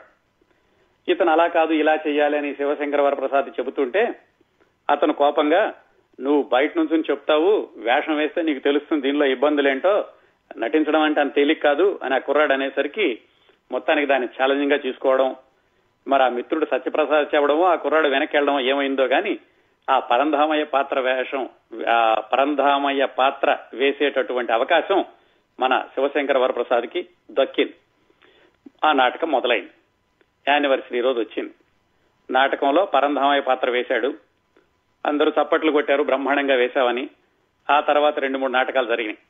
వీటన్నిటిలోనూ ఉత్తమ నటుడు అవార్డు ఇవ్వాలి. ఉత్తమ నటుడు అవార్డు వచ్చేసరికి చెప్పారు బెస్ట్ యాక్టర్ శంకరబాబు అని. ఆ విధంగా ఆయన నటించినటువంటి పదో తరగతిలో చిన్న నాటకం అయినప్పటికీ దాంట్లోనే బెస్ట్ యాక్టర్గా అవార్డు వచ్చింది. ఆ విధంగా టెన్త్ క్లాస్ అయిపోయింది. టెన్త్ క్లాస్ అయిపోయాక వాళ్ళ నాన్నగారు ఒంగోలులో ఎక్సైజ్ ఇన్స్పెక్టర్గా పనిచేస్తున్నారు అప్పటికి. అప్పుడు మళ్ళా మొగల్తూరు నుంచి తీసుకొచ్చేసి తాను పనిచేస్తున్నటువంటి ఒంగోలు సిఆర్ శర్మ కాలేజీలో ఇంటర్మీడియట్లో చేర్పించారు. వాళ్ళ నాన్నగారికేమో పోలీస్ ఆఫీసర్ని చెయ్యాలి అని ఉండేదట ఈయన్ని. కానీ వాళ్ళ అమ్మగారికి ఎవరో జ్యోతిష్కుడు చెప్పాట మీ పెద్దబ్బాయి బాగా చదువుకుని పెద్దవాడయ్యి డాక్టర్ అవుతాడు అందుకని ఆ ఆ దృష్టిలో చదివించండి అని. అందుకని వాళ్ళ అమ్మగారి కోరిక మీద ఇంటర్మీడియట్లో బైపీసీ గ్రూప్లో ఒంగోలులో చేరారు. చేరిన కొత్తలో అప్పట్లో ఇంటర్మీడియట్ అంటే ఇప్పుడు ఇంటర్మీడియట్ లాగానే అనుకోండి పద్నాలుగు పదిహేను సంవత్సరాలకే ఇంటర్మీడియట్లో చేరుతూ ఉండేవాళ్ళు. నిక్కర్తో కాలేజీకి వెళుతూ ఉండేవాట ఆయన మొదట్లో. పిల్లలందరూ ఎగతాలు చేసిన మీదట వాళ్ళ నాన్నగారు ప్యాంటు కుట్టిస్తే ప్యాంటు తొడుక్కుని కాలేజీకి వెళ్ళడం ప్రారంభించారు. బాగా గ్రే కలర్ డ్రెస్ అంటే ఆయనకి బాగా ఇష్టం అట కాలేజీలో అలాగే మొట్టమొదటిసారిగా గ్రే కలర్ ప్యాంట్ కుట్టిస్తే అది అది వేసుకుని వెళ్ళారు పైపీసీ కదా కెమిస్ట్రీ ఏవో ల్యాబ్లో ఎక్స్పెరిమెంట్ అది చేస్తుంటే దాని మీద యాసిడ్ పడి చిల్లులు పడిపోయిందట ఆ చొక్కాను ప్యాంటును. ఇంటికి వచ్చి బాధపడి వాళ్ళ నాన్నగా వాళ్ళ అమ్మగారు ఓదార్చారు కానీ దాన్నే మళ్ళీ డార్నింగ్ చేయించుకుని ఆ గ్రే కలర్ మీద ఉన్నటువంటి ఆసక్తితోటి ఆ డ్రెస్ని మళ్ళా వేసుకుంటూ వెళ్ళేవాళ్ళట ఇంటర్మీడియట్ చదువుతూ ఉండగానే ఆయనకి సైన్స్ మీద విపరీతమైనటువంటి ఏకాగ్రత పెట్టి ఎలాగైనా ఎంబీబీఎస్ సీట్ రావాలనుకుని అలా చదవడంతో మొట్టమొదటి సంవత్సరం తప్పారు. అప్పుడు మొదటి సంవత్సరం కూడా యాన్యువల్ ఎగ్జామ్స్ ఉండేయండి. ఎందుకు తప్పారు? ఏ సబ్జెక్ట్లో తప్పారంటే తెలుగు సబ్జెక్ట్లో తప్పారు. కాన్సన్ట్రేషన్ అంతా సైన్స్ మీద ఉండడం తెలుగు సరిగా రాయకపోయేసరికి తెలుగులో తప్పారు. చాలా అవమానంగా అనిపించింది. ఎగ్జామ్స్ రిజల్ట్స్ తెలిసినాయి. ఇంట్లో కూర్చున్నాడు. రిజల్ట్స్లో తప్పానని తెలిసింది. మిత్రులందరూ వచ్చారు పాస్ అయిన వాళ్ళందరూ. వాళ్ళందరూ కాస్త హుషారుగా ఉన్నారు. సరే తప్పితే తప్పేవరా? రా సినిమాకి వెళదాం అన్నారు. ఈయనకేమో పాపం సిగ్గుతో కొంచెం చూప ఇంట్లో కూర్చున్నాడు. వాళ్ళ నాన్నగారికి తెలిసింది. సర్లే ఆయన కూడా చూసి మరీ తిడితే బాధపడతాడనుకున్నారో ఏమనుకున్నారో కానీ పక్కకు పిలిచి ఒక వంద రూపాయలు ఇచ్చి వెళ్ళరారా బాబు నువ్వు మిత్రులతో కలిసి సినిమా చూసిరా కాస్త వెళ్ళొస్తేనైనా నీకు కాస్త రిలాక్సింగ్గా ఉంటుంది అని పంపించారు. ఆ విధంగా తిడతాడు అనుకున్నటువంటి నాన్నగారు కూడా చాలా జాగ్రత్తగా అభిమానంగా చూసేసరికి ఎలాగైనా పట్టుదల పెరిగింది. మళ్ళా ఆ ఆ పరీక్షలో పాస్ అవ్వాలి. రెండోసారి ఇంకా ఎప్పుడూ తప్పకూడదు అన్న పట్టుదలని పెంచుకున్నాడు ఆయన. ఈ ఆయనకు పదిహేను పదహారు సంవత్సరాల వయసు ఉండగా జరిగినటువంటి ఒక సంఘటనని ఆయన అమ్మకు జేజే అని ఆంధ్రజ్యోతిలో వచ్చేదండి ఓ పది పదిహేను సంవత్సరాల కిందట. ఆ వ్యాసంలో వాళ్ళ అమ్మగారు ఎంత మంచిగా ఉండేవాళ్ళు ఆ మంచితనం తమకి ఎలా అలవడింది అనడానికి ఒక ఉదాహరణ రాసుకున్నారు. ఏం జరిగిందంటేనట ఈయన జూనియర్ ఇంటర్మీడియట్లో ఉండగానో లేకపోతే జూనియర్ ఇంటర్మీడియట్ సీనియర్ ఇంటర్మీడియట్ ఆ మధ్యలోనో. ఒకరోజు ఒక దొంగ దొంగ అంటే వాడు కూడా కుర్రోడే పొద్దున్నే వీళ్ళ ఇంట్లో పడ్డాడు. వాడు పాపం దొంగతనం వృత్తికి కొత్త అనుకుంటాను బహుశా అదే మొదటి దొంగతనమేమో లేకపోతే దొంగ ఎవడో పగలు రాడు కదండి. మొత్తానికి పగలొచ్చి వీళ్ళ ఇంట్లోకి దూరాడు. వీళ్ళ నాన్నగారు పట్టుకున్నారు. ఆయన ఇంకా ఆఫీస్కి వెళ్ళబోతూ ఉన్నారు. వాడిని పట్టుకుని స్తంభాన్ని కట్టేసి నాలుగు దెబ్బలేసి వీడిని జాగ్రత్తగా చూస్తుండండి నేను పోలీస్ స్టేషన్కి వెళ్ళి నేను కానిస్టేబుల్ని పంపిస్తాను అని చెప్పి ఆ కుర్రాడు తీరా చూస్తే ఈ పిల్లల వయసే. శివశంకర వరప్రసాద్ వాళ్ళ తమ్ముడంత వయసే ఉంటుంది. వాళ్ళ అమ్మగారికి వీళ్ళ నాన్నగారు బయటకు వెళ్ళిపోగానే ఆ కుర్రాడిని చూసి జాలేసి కట్లు పదీసి ఏమిట్రా బాబు నీకేం ఇబ్బంది వచ్చింది? ఎందుకు ఈ దొంగతనానికి వచ్చావు? మీ ఇంట్లో జరుగుబాటు లేదా? మీ అమ్మా నాన్న సరిగా చూసుకో చూసుకోవట్లేదా? ఇలాంటి క్షేమ సమాచారాలన్నీ అడిగి వాడికి శుభ్రంగా టిఫిన్ పెట్టి వాళ్ళ ఆ వెంకట్రావు గారు కొట్టినటువంటి దెబ్బలకి ఆవిడ వెన్నపోసది రాసి వాడిని శుభ్రంగా జాగ్రత్తగా చూసి బయటికి పంపించారట. వాళ్ళ నాన్నగారు తర్వాత చూశారు కో- కేకలేశారు. అది వేరే విషయం అనుకోండి. అంత మంచిగా ఉండేవాళ్ళు అమ్మగారు. ఇలాంటి గుణాలన్నీ కూడా చిన్నప్పటి నుంచి మేము అమ్మగారి దగ్గర నుంచి నేర్చుకున్నాం అని ఆయన వాళ్ళ అమ్మగారి గురించి చెప్తూ రాసుకున్నారు ఒక చోట. మొత్తానికి ఈయనకి ఇంటర్మీడియట్ పాస్ అయ్యారు బైపీసీలో. ఇంటర్మీడియట్ పాస్ అయ్యేసరికి తెలిసింది ఈ సైన్స్ సబ్జెక్టు వంట పట్టదు అని. అప్పుడు వాళ్ళ నాన్నగారు ఏంటంటే సరే ఎలాగైతే ఈ సైన్స్ పోయింది వీడిని ఎలాగైనా సరే పోలీస్ ఆఫీసర్ గాని జీవితంలో ఒక మంచి ఉద్యోగం వచ్చేలాగా చేయాలి అందుకని డిగ్రీలో చేర్పించాలి. మళ్ళా వచ్చే సంవత్సరం ఎక్కడికి వెళతామో తెలియదు మరి ఒంగోలులోనే చేర్పిస్తే ఎక్కడికైనా ట్రాన్స్ఫర్ అయితే మళ్ళా ఇక్కడ ఒక్కడే ఉండడం కష్టం అవుతుంది అనుకుని ఆయన ఆలోచించి మళ్ళా మొగల్తూరు పంపించారు. మొగల్తూరులో ఉండి నర్సపూర్ కాలేజీకి వెళ్ళి చదువుకుంటాడు అనే అని ఆ ప్రణాళికతోటి మొగల్తూరు పంపించారు. అక్కడి నుంచి ఆయన నర్సపూర్లో వైఎన్ఎం కాలేజీలో బీకామ్లో చేరారు. బీకామ్లో చేరి రోజు సైకిల్ వేసుకుని పిల్లలతో కలిసి వెళ్ళేవాళ్ళు కాలేజీలో ఆయన పేరు కేఎస్ఎస్వి ప్రసాద్ లేదా ప్రసాద్ అని పిలుస్తూ ఉండేవాళ్ళు. ఈ కాలేజీలో ఉండగానే బీకామ్లో ఉండగానే ఆయనకి ఎన్సీసీలో కూడా జాయిన్ అయ్యారు. బీకామ్లో ఉండగా మళ్ళీ నాటకాల్లో వేసేటటువంటి అవకాశం రావడం రకరకాల పాత్రలు ధరించడం అక్కడ కూడా కుర్రాళ్ళందరూ కూడా ఇతన్ని ఒక నటుడిగా గుర్తించడం జరిగింది. ప్రొఫెషనల్గా బయటకు వెళ్ళి వేయలేదు కానీ కాలేజీలో జరిగేటటువంటి నాటకాల్లోనే నటించారు. బీకామ్ కూడా చదువుతూ ఉండగా. ఎన్సీసీలో ఉండగా ఆయన ఒకసారి ఢిల్లీ కూడా వెళ్ళారు పంతొమ్మిది వందల డెబ్బై ఆరులో.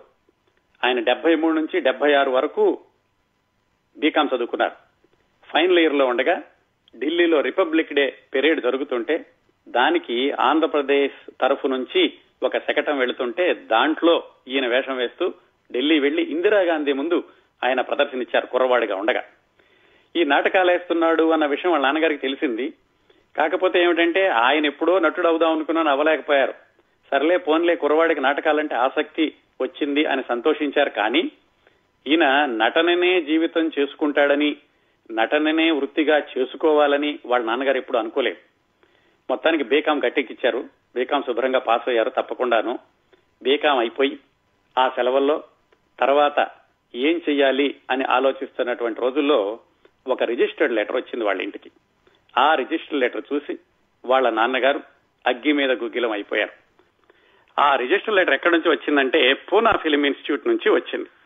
వాళ్ళ నాన్నగారికి తెలియకుండా ఈ శివశంకర వరప్రసాద్ పూనా ఫిలిం ఇన్స్టిట్యూట్కి అప్లై చేశాడు. వాళ్ళు ఇంటర్వ్యూకి రమ్మని ఉత్తరం రాశారు. అది ఆ రిజిస్టర్ లెటర్. అది చూడగానే వాళ్ళ నాన్నగారికి చాలా కోపం వచ్చింది బాధ వేసింది. ఎందుకని? ముందేమో పోలీస్ ఆఫీసర్ని చేద్దాం అనుకున్నారు. కనీసం డాక్టర్ అవుదాం అనుకుని ఎంపీ బైపీసీలో చేర్పించారు. బీకామయ్యాకి ఏదో చదువుకుని మంచి ఆఫీసర్ అవుదాం అనుకుంటుంటే ఆఫీసర్ని చేద్దాం అనుకుంటుంటే ఇతనేమో పూనా ఫిలిం ఇన్స్టిట్యూట్లో అప్లై చేశాడు. ఆయనకి చాలా బాధ వేసి కూరని కూర్చోబెట్టుకుని ఇది ఏమిటి ఈ విషయం అని అడిగారు. అంటే చెప్పాడు నాకు ఇలా నటన అంటే చాలా ఆసక్తి ఉంది అందుకని నేను అప్లై చేశాను అని.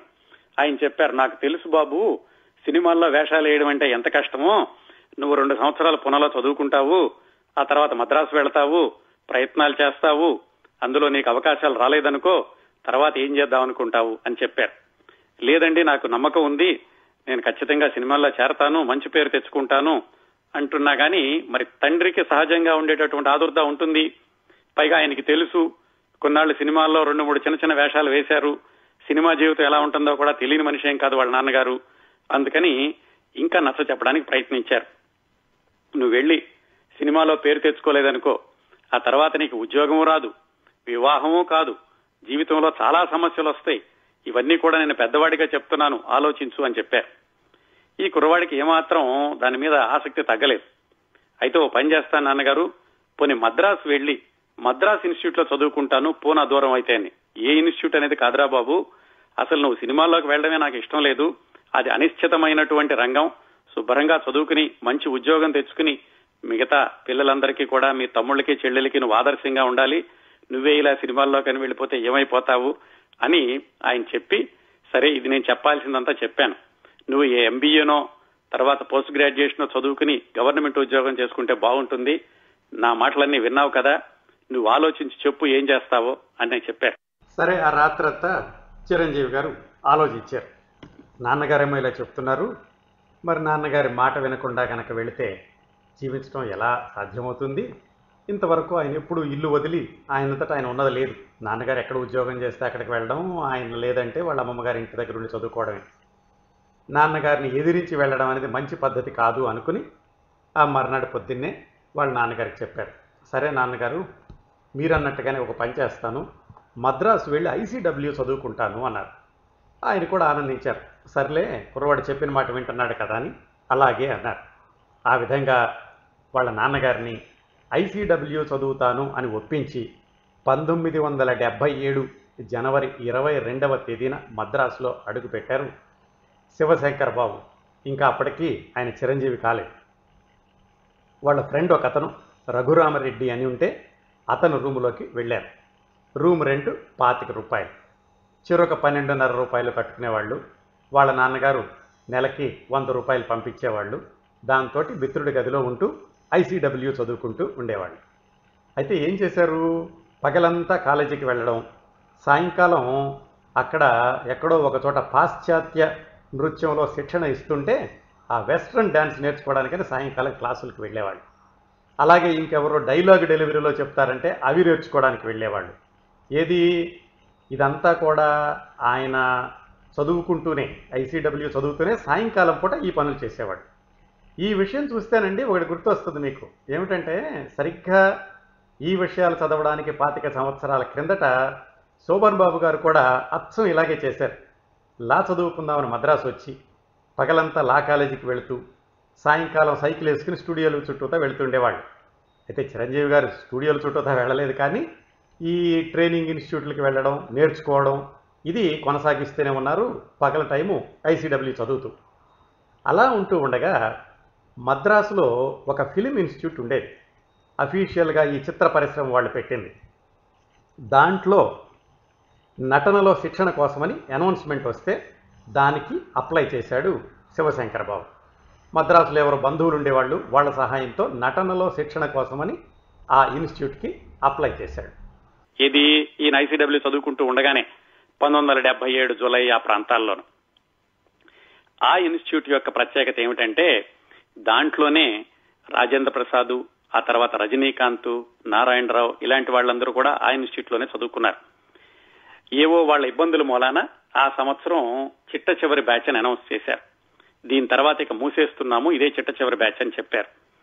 అందుకని ఆ బ్యాచ్లో ఈయన అప్లై చేశాడు. ఐసీడబ్ల్యూ మానలేదు అది చదువుకుంటూనే ఉన్నారు. మొత్తానికి ఆరుగురినో ఏడుగురినో చేర్చుకుంటాము అని చెప్పారు. నలభై రెండు అప్లికేషన్లు వెళ్ళినాయి వాళ్ళకి. దాంట్లో ఆ ఏడు సీట్లలో ఒకటి లేడీస్ రిజర్వేషన్ ఆరుగురు మిగతా వాళ్ళకి. ఈయన అప్లై చేయగానే ఇంటర్వ్యూకి పిలిచారు ఫలానా రోజు రమ్మని. ఇదేమీ వాళ్ళ నాన్నగారికి తెలియదు మద్రాసులో ఆయన చదువుకుంటున్నాడు మిత్రుడితో ఉంటున్నాడు అప్లై చేశాడు వెళ్ళాడు ఇంటర్వ్యూకి. ఇంటర్వ్యూకి వెళ్ళి కూర్చున్నాడు. ఇంకా శివశంకర వరప్రసాద్ ఆయన పేరు. కూర్చుండగా నారాయణరావు ఈయన సీనియర్. ఆయన ఎవరో కుర్రాన్ని తీసుకుని ఇంటర్వ్యూ గదిలోకి వెళ్ళారు వీళ్ళందరూ చెప్పుకున్నారు నారాయణరావు గారు ఇంతమంది ఇక్కడే చదువుకున్నారు. ఆ కుర్రాన్ని రికమెండేషన్ కోసం తీసుకెళ్ళినట్టున్నారు. ఆ కుర్రాడి పేరు సుబ్బారావు అని కూడా తెలిసింది. సరే ఆ తర్వాత ఒకళ్ళొక్కళ్ళని ఇంటర్వ్యూకి పిలుస్తున్నారు. ఈయన నాలుగో వాడు ఐదో వాడు. లోపల ఇంటర్వ్యూ బోర్డులో ఎవరెవరున్నారు? డివిఎస్ రాజు గారు విశ్వనాథ్ గారు దాసనారాయణరావు గారు పుల్లయ్య గారు వీళ్ళందరూ ఇంటర్వ్యూ కమిటీలో ఉన్నారు. సరే వాళ్ళు వెళ్ళగానే శివశంకర వరప్రసాద్ని ప్రశ్నలన్నీ అడిగారు. ఏ అబ్బాయి నువ్వు బీకాన్ చదువుకున్నావు కదా? మరి మీ నాన్నగారికి చెప్పొచ్చావా అని. ఈయన చిన్న అబద్ధం ఆడాడు మా నాన్నగారి దగ్గర పర్మిషన్ తీసుకున్నానండి అని. సరే అయిపోయాక మీకు కొన్ని డైలాగులు కూడా పంపించాము లెటర్ తోటి ఆ డైలాగులు మరి చెప్తావా అన్నారు. ఈయన అంతకుముందే డైలాగులు ప్రాక్టీస్ చేసి వచ్చాడు ఆ డైలాగులు చెప్పారు. డైలాగులు బాగానే చెప్పావు మరి నువ్వు సొంతంగా ఏం చేసి చూపిస్తావు? నీ క్రియేటివిటీ ఏం చూపిస్తావు? అని అడిగారు వాళ్ళు. సరే ఈయనకి అప్పటికే డాన్సులు చేయడం బాగా వచ్చు కదా? నేను డాన్స్ చేస్తానండి అని అటు ఇటు చూశాడు. టేప్ రికార్డర్ ఏమీ లేదు. ఆయన ఏదో పాటను హమ్ చేసుకుంటూ మెరుపు తీగలాగా శరీరాన్ని తిప్పుతూ డాన్స్ చేశాడు. వాళ్ళందరూ బాగుంది అబ్బాయి. బయట కూర్చో. మిగతా వాళ్ళ ఇంటర్వ్యూ కూడా అయ్యాక ఫలితాలు చెబుతామన్నారు. సరే బయటకు వచ్చి మిగతా వాళ్ళతో పాటుగా కూర్చున్నాడు. మొత్తానికి గంట రెండు గంటలు తర్వాత ఇంటర్వ్యూలు జరిగినాయి. ఇంటర్వ్యూలు అయ్యాక మరో రెండు గంటలకి వాళ్ళు ఒక లిస్టు తీసుకుని బయటకు వచ్చారు. మొట్టమొదటి పేరు అమ్మాయి పేరు. అమ్మాయి ఎలాగో రిజర్వేషన్ కాబట్టి ఒకటి ఇవ్వాలి. రెండో పేరు సుబ్బారావు. అది అందరూ అనుకున్నదే నారాయణరావు గారి రికమెండేషన్తో వెళ్ళాడని. మూడో పేరు కొణిదెల కె శివశంకర వరప్రసాద్. ఆ తర్వాత విజయభాస్కర్ హరిప్రసాద్ ఇలా లిస్ట్ చదివారు. మొత్తానికి మన శివశంకర వరప్రసాద్కి నమ్మబుద్ధి కాలేదు తను సెలెక్ట్ అయ్యాడని ఇంకోవైపు ఆనందం కూడా ఉంది. మొత్తానికి ఆ ఏడు సీట్లకి వాళ్ళందరినీ తీసుకుని ఈయన ఆ విధంగా ఆ ఇన్స్టిట్యూట్లో ట్రైనింగ్కి యాక్షన్కి సెలెక్ట్ అయ్యాడు. అప్పట్లో వాళ్ళకి టీచర్గా చేసింది దేవదాస్ కనకాల గారి భార్య లక్ష్మీ దేవదాస్ గారని ఆవిడండి. అంతకు ముందు రాజేంద్ర ప్రసాద్ రజనీకాంత్ వాళ్ళకు కూడా ఆవిడే టీచర్గా పనిచేశారు అదే ఇన్స్టిట్యూట్ లోను అక్కడ ఈ ఇన్స్టిట్యూట్లో సీట్ వచ్చాక అప్పటి కూడా వాళ్ళ నాన్నగారికి చెప్పలేదు ఇంకా మరి ఈయన ఐసీడబ్ల్యూ కోసం ఎక్కడో ఊరికి దూరంగా తక్కువ రెంట్ అవుతుంది కదా అని అక్కడ ఉంటున్నారు. మరి ఇప్పుడు అక్కడ ఉండి ఇక్కడికి రావాలంటే ఖర్చులు ఎక్కువైపోతాయి. వాళ్ళ నాన్నగారు పంపించేది వంద రూపాయలు. వంద రూపాయల్లో సర్దుకోవడం కష్టం అవుతుంది. అందుకని ఈ ఇక్కడికి దగ్గరలో ఒక ఇల్లు చూసుకుని అక్కడికి మిత్రులతో సహా మారారు. ఆ ఇంటికి ఒక ప్రత్యేకత ఉందండి. దాన్ని అప్పట్లో రిపబ్లిక్ గార్డెన్స్ అనేవాళ్ళు. తర్వాత దాంట్లోనే ఏదో ఆంధ్ర క్లబ్ ఏదో వచ్చిందట నాకైతే స్థిరంగా తెలియదు కానీ అది విజయ రాఘవాచార్య రోడ్లో ఉండేది. ఆ రిపబ్లిక్ గార్డెన్స్ అనేటటువంటి ఆ బిల్డింగ్ యొక్క ప్రత్యేకత ఏమిటంటే కింద ఒక ఆరు గదులు పైన ఒక ఆరు గదులు ఉండేయట. ఆ ఇంట్లోనే ఎన్టీ రామారావు గారు గుమ్మడి గారు ఎస్వి రంగారావు గారు ఆత్రేయ గారు టీవీ రాజు గారు వీళ్ళందరూ కూడా ఆ ఆ రూముల్లోనే ఎక్కడో ఒక చోట ఉన్నారనమాట రిపబ్లిక్ గార్డెన్స్లోనే. ఆ సినిమాల్లోకి ఔత్సాహిక కళాకారులందరూ సినిమాల్లో చేరాలనుకునే వాళ్ళందరూ అక్కడ ఉండి ప్రముఖులైన వాళ్ళు చాలా మంది ఉన్నారు. ఆ విధంగా రిపబ్లిక్ గార్డెన్స్ అనేటటువంటి బిల్డింగ్ ఒక ప్రత్యేకత ఉంది. అందులోనే ఒక రూములో వీళ్ళకి సీనియర్ అయినటువంటి సుధాకర్ అనే అతను అతను హరిప్రసాద్ అన్న అతను ఈయన వీళ్ళు ముగ్గురు కలిసి ఆ రూములో ఒక- ఆ రిపబ్లిక్ గార్డెన్స్లో ఒక రూమ్లో అద్దెకి తీసుకున్నారు. అద్దెకి తీసుకున్నాక అప్పుడు తెలిసింది వాళ్ళ నాన్నగారికి మన వాడు ఐసీడబ్ల్యూ చదువుకుందామని వెళ్ళాడు అలా కాకుండా ఇదిగో ఇన్స్టిట్యూట్లో సీట్ తెచ్చుకున్నాడు నటనలో ట్రైనింగ్ తీసుకోవడానికి అని వాళ్ళ నాన్నగారికి తెలిసి మరి ఊరుకోలేరు కదా చూస్తూను. ఆయనకేమో ఇష్టం లేదు ఎలాగోను. వెళితే అస్థిరమైనటువంటి రంగం అని చెప్పేసి ఆయన మద్రాసు వచ్చారు. మద్రాసులో ఆయన మిత్రుడు ఏకాంబరేశ్వరరావు అని ఆయన ఉన్నాడు నిర్మాత. ఆ ఏకాంబరేశ్వరరావు గారి ద్వారానే వెంకటరావు గారు కూడా జగజ్జట్టీలు జగజ్జంత్రిలు అనేటటువంటి సినిమాలో వేషం వేశారని క్రిందటి వారం చెప్పుకున్నాం. ఆ ఏకాంబరేశ్వరరావు గారి దగ్గర తీసుకుని వెళ్ళి కుర్రాన్ని పిలిపించి ఆయన సమక్షంలో పంచాయతీ పెట్టారు. ఏమని? అబ్బాయి నీకు ఈ సినిమాలు పడవు. ఈ సినిమాల్లోకి వద్దు శుభ్రంగా చదువుకో అని మళ్ళీ కన్విన్స్ చేయడానికి ప్రారంభించారు. మరి ఈయన అప్పటికే శివశంకర వరప్రసాద్ ఇన్స్టిట్యూట్లో వేషం సీట్ తెచ్చుకున్నాడు. నలభై రెండు మందితో పోటీపడి సీట్ వచ్చింది. అప్పటికే ఆయన డాన్స్ నేర్చుకున్నాడు. ఆయన కూడా ఏం చేశారంటే నాన్నగారిని ఎదిరించడం ఇష్టం లేకుండా అలాగే తను కూడా మానడం ఇష్టం లేకుండా మధ్య మార్గంగా ఒక ఇది చెప్పారు. నాన్నగారు ఓ పని చేస్తాను. నాకు ఒక్కటంటే ఒక సంవత్సరం అవకాశం ఇవ్వండి. ఈ ఒక్క సంవత్సరంలో కనుక నేను సినిమాల్లో వేషాలు తెచ్చుకోలేకపోయినా స్థిరపడలేకపోయినా నేను వెంటనే మీరన్నట్లుగానే మిగతా కోర్సు పూర్తి చేసి ఉద్యోగంలో చేరతాను. ఒక్క సంవత్సరం మాత్రం నాకు అవకాశం ఇవ్వండి అని ఆయన అడిగాడు. ఇప్పుడు ఇది పంతొమ్మిది వందల డెబ్బై ఏడు జులై ప్రాంతాల్లోనండి. సరే ఆయన కూడా ఏంటంటే సరే ఎలాగో చెబుతున్నాడు కదా పిల్లల మీద ఆయనకి నమ్మకం ఉంది. చిన్నప్పటి నుంచి తను పెంచినటువంటి పెంపకం క్రమశిక్షణ ఇచ్చిన మాట నిలబెట్టుకోవడం ఇలాంటి మీద వాటి మీద ఆయన కూడా విశ్వాసం ఉంది కాబట్టి సరే అయితే ఒక సంవత్సరం ప్రయత్నిద్దాంలే అనుకుని ఆయన కూడా ఒప్పుకుని వెనక్కి వచ్చారు వెనక్కి రాగానే మరి ఇప్పుడు ఇంకా ఎక్కువ ఖర్చు అవుతుంది వేరే చోటకి వెళుతున్నాడు చదువు కాకుండా ఇన్స్టిట్యూట్కి వెళుతున్నాడని ఇంకొక యాభై రూపాయలు ఎక్కువ అక్కడి నుంచి నూట యాభై రూపాయలు పంపించడం ప్రారంభించారు నెలకి. ఈయన రూమ్మేట్స్ చెప్పుకున్నాం కదా ఈయనకి ఒక year one year senior Sudhakar ఈయన బ్యాచ్ మేట్ అనేటువంటి హరిప్రసాద్. హరిప్రసాద్ అంటే మీ అందరికీ తెలిసే ఉంటుంది. ఆ తర్వాత శివరంజన్లో హీరోగా వేశారు. అలాగే సుధాకర్ అంటే మీ అందరికీ తెలుసు హాస్య నటుడిగా కొన్ని తమిళ సినిమాల్లో హీరోగా కూడా నటించారు. వీళ్ళు ముగ్గురు రూమ్మేట్స్ రూమ్ రెంట్ వంద రూపాయలు. సరే ముగ్గురు తలాకు ముప్పై మూడు రూపాయల చిల్లర వేసుకునేవాళ్ళు. మిగతా వాటితోటి నెలంతా జరపాలి. కాలేజీకి వెళ్ళడానికి నడిచి వెళ్ళడమే. అందుకని ఆ దగ్గరలో తీసుకున్నారు రూమ్ కూడా. వీళ్ళ ముగ్గురు రూమ్లో ఉండి మొదట్లో హోటల్లో భోజనం చేసేవాళ్ళు. తర్వాత హోటల్లో అయితే ఎక్కువైపోతుంది. సొంతంగా వండుకుందామని ముగ్గురు వంతులు వేసుకుని వంట ప్రారంభించారట. అక్కడ జరిగినటువంటి సరదా సంఘటనలు కూడా ఆయన రాసుకున్నారు తర్వాత. ఏమైందంటే వీళ్ళ ముగ్గురులో హరిప్రసాద్ అన్న ఆయన్ని సరే నువ్వు వెళ్ళి కూరగాయలు కొరుకురా మేమిద్దరం వంట చేస్తామని ఆయన్ని పంపించడం ప్రారంభించారు. ఆయన వెళ్ళి కూరగాయలు తెచ్చేవాడు. తరచూ ఏమిటంటే రెండు మూడు రోజులకు ఒకసారి డబ్బులు పోయినాయి దారిలోనే చెప్పేవాడు. ఏమిటి తరచూ ఎందుకు డబ్బులు పోతున్నాయని ఏం చేస్తున్నాడో చూద్దామని ఒక రోజు కూరలు తీసుకురారా అని హరిప్రసాద్ని పంపించి వీళ్ళిద్దరూ కూడా శివశంకర వరప్రసాద్ మన సుధాకర్ ఇద్దరు కూడా ఆయన వెనకాల వెళ్ళారు ఎలా డబ్బులు పోతున్నాయో చూద్దామని. తీరా చూస్తుంటే అతను ఏం చేస్తున్నాడు? వెళ్ళి శుభ్రంగా వీధి చివరన్నట్టు హోటల్లో టిఫిన్ చేసి డబ్బులు పోయిన డబ్బులు పోయినాయి అని వెనక్కి వచ్చి చెప్తున్నాడు. ఇది వీళ్ళకి తెలిసిపోయింది. సరే ఇలా కాదు విషయం అనుకుని ఈ శివశంకర వరప్రసాద్ ఏం చెప్పాడంటే హరిప్రసాద్ నువ్వు ఉండు రూమ్లో మన ఇద్దరం వంట చేద్దాం సుధాకర్ని పంపిద్దామని. సుధాకర్కి డబ్బులు ఇచ్చి నువ్వు కూరగాయలు కొనుక్కురా అని పంపించారు. ఈయన ఏం చేయడం ప్రారంభించాడు? కూరగాయలు కొనుక్కొచ్చేవాడు కానీ తరచూ ములక్కాయలు తెస్తున్నాడు. ఇదేమిటి ఎప్పుడు ములక్కాయలు తెస్తున్నాడని ఏమిట్రా ఎప్పుడు ములక్కాయలు తెస్తున్నావంటే? ఆయన చెప్పాడు నేను ఏళ్ళసరి కూడగా కూరగాయలన్నీ అయిపోతున్నాయి. ములక్కాయలు ఒకటే మిగులుతున్నాయి అని. ఇతని విషయం ఏమిటో తెలుసుకుందామని వీళ్ళిద్దరూ కూడా వాళ్ళు ఏం తెలుసుకుందాం అనుకుంటున్న రోజుల్లో ఒక రోజు వీళ్ళు ములక్కాయ సాంబార్ చేసుకుని తింటున్నారు. తింటుంటే బయట ఎవరో పెద్ద ఆయన వచ్చి అరుస్తున్నాడు. ఏమిట్రా అని చూస్తే ఆయన వీధి చివరున్నటువంటి ఒక ఇంటి యజమాని. ఏం జరుగుతోంది? ఈ సుధాకర్ వెళ్ళి వాళ్ళ గోడ మీద నుంచి బయటకు వచ్చినటువంటి ములగ చెట్టు ఎక్కి ఆ ములక్కాయలు కోసుకొస్తున్నాడు దొంగతనంగా. అది ఆ ఇంటి ఆయనకి తెలిసింది. ఈ రూములో ఉండేటువంటి కుర్రవాళ్ళు చేస్తున్నారు ఆ పని ఆయన వచ్చాడనమాట. వచ్చి వీళ్ళతో కోప్పడి మొత్తానికి వీళ్ళు ఎలాగో క్షమించమని అడిగారు. అడిగితే అక్కడ సర్దుకుందనుకోండి. ఇలా చిన్న చిన్న సరదా సంఘటనలతోటి ఇన్స్టిట్యూట్లో మంచి పేరే తెచ్చుకుంటున్నాడు. ఇన్స్టిట్యూట్లో మొత్తానికి ట్రైనింగ్ కొనసాగిస్తున్నాడు. ఎప్పుడుది? పంతొమ్మిది వందల డెబ్బై ఏడు ఆగస్టులో చేరారండి ఇన్స్టిట్యూట్లను చేరి దాదాపుగా అది ఒక పది నెలల పాటు ఏమో ట్రైనింగ్ జరుగుతూ ఉంటుంది. అంటే డెబ్బై ఎనిమిది జూలై ఆగస్టు వరకు అవ్వాలని ఇలా జరుగుతూ ఉండగా వీళ్ళకి గెస్ట్ లెక్చర్స్ కూడా వస్తూ ఉండేవాళ్ళు. వీళ్ళకి సీనియర్గా ఉన్నటువంటి వీళ్ళకి ఎప్పుడో చదివినటువంటి ఇన్స్టిట్యూట్లో చదివిన రాజేంద్ర ప్రసాద్ అప్పట్లో ఆయన స్నేహం అనే ఒక సినిమాలో వేసి తర్వాత ఎక్కువ వేషాలు రాక ఆయన డబ్బింగ్ ఆర్టిస్ట్గా ఉంటున్నాడు. ఆయన కూడా వచ్చి వీళ్ళకి సీనియర్గా ఆయన అనుభవాలు అవన్నీ చెబుతూ ఉండేవాడు. ఇలా ఉంటూ ఉండగా ఈ సుధాకర్ వీళ్ళకి సీనియర్ కదా ఆయన అయిపోగానే వేష సినిమాల్లో వేషాల కోసం ప్రయత్నిస్తున్నాడు. ప్రయత్నిస్తూ ఉండగా ఆయనకి ఒక సినిమాలో వేషం వచ్చింది. ఆ సినిమా పేరు పునాది రాళ్ళు ఆ సినిమాలో ఏమిటి? నలుగురు ఐదుగురు కుర్రాళ్ళు ఉంటే నలుగురు కుర్రాళ్ళు అనుకుంటాను. దాంట్లో ఒక కుర్రాడిగా సుధాకర్కి అవకాశం దొరికింది. ఆ పునాది రాళ్ళు నిర్మాత దర్శకుడు వాళ్ళ గురించి తెలుసుకుందామండి. అక్కడ వేషం దొరికితే ఏమైంది? ఆ ఆ సినిమా ఇంకా షూటింగ్ ప్రారంభం అవడానికి ముందే సుధాకర్ని ఎక్కడో మద్రాసులో పాండి బజార్లో ఎక్కడో చూసి భారతీ రాజా కిళక్కంపోగం తూర్పు వెళ్ళే రైలు అని తమిళలో మొట్టమొదటిగా వచ్చిన సినిమా అండి. ఆ సినిమాలో హీరోగా సెలెక్ట్ చేసుకున్నారు. కేవలం ఎక్కడో చూసి పెద్ద టెస్ట్ అలాంటిదేమీ లేకుండానే. ఆ సినిమాలోనే రాధిక కూడా పరిచయం అయ్యారు.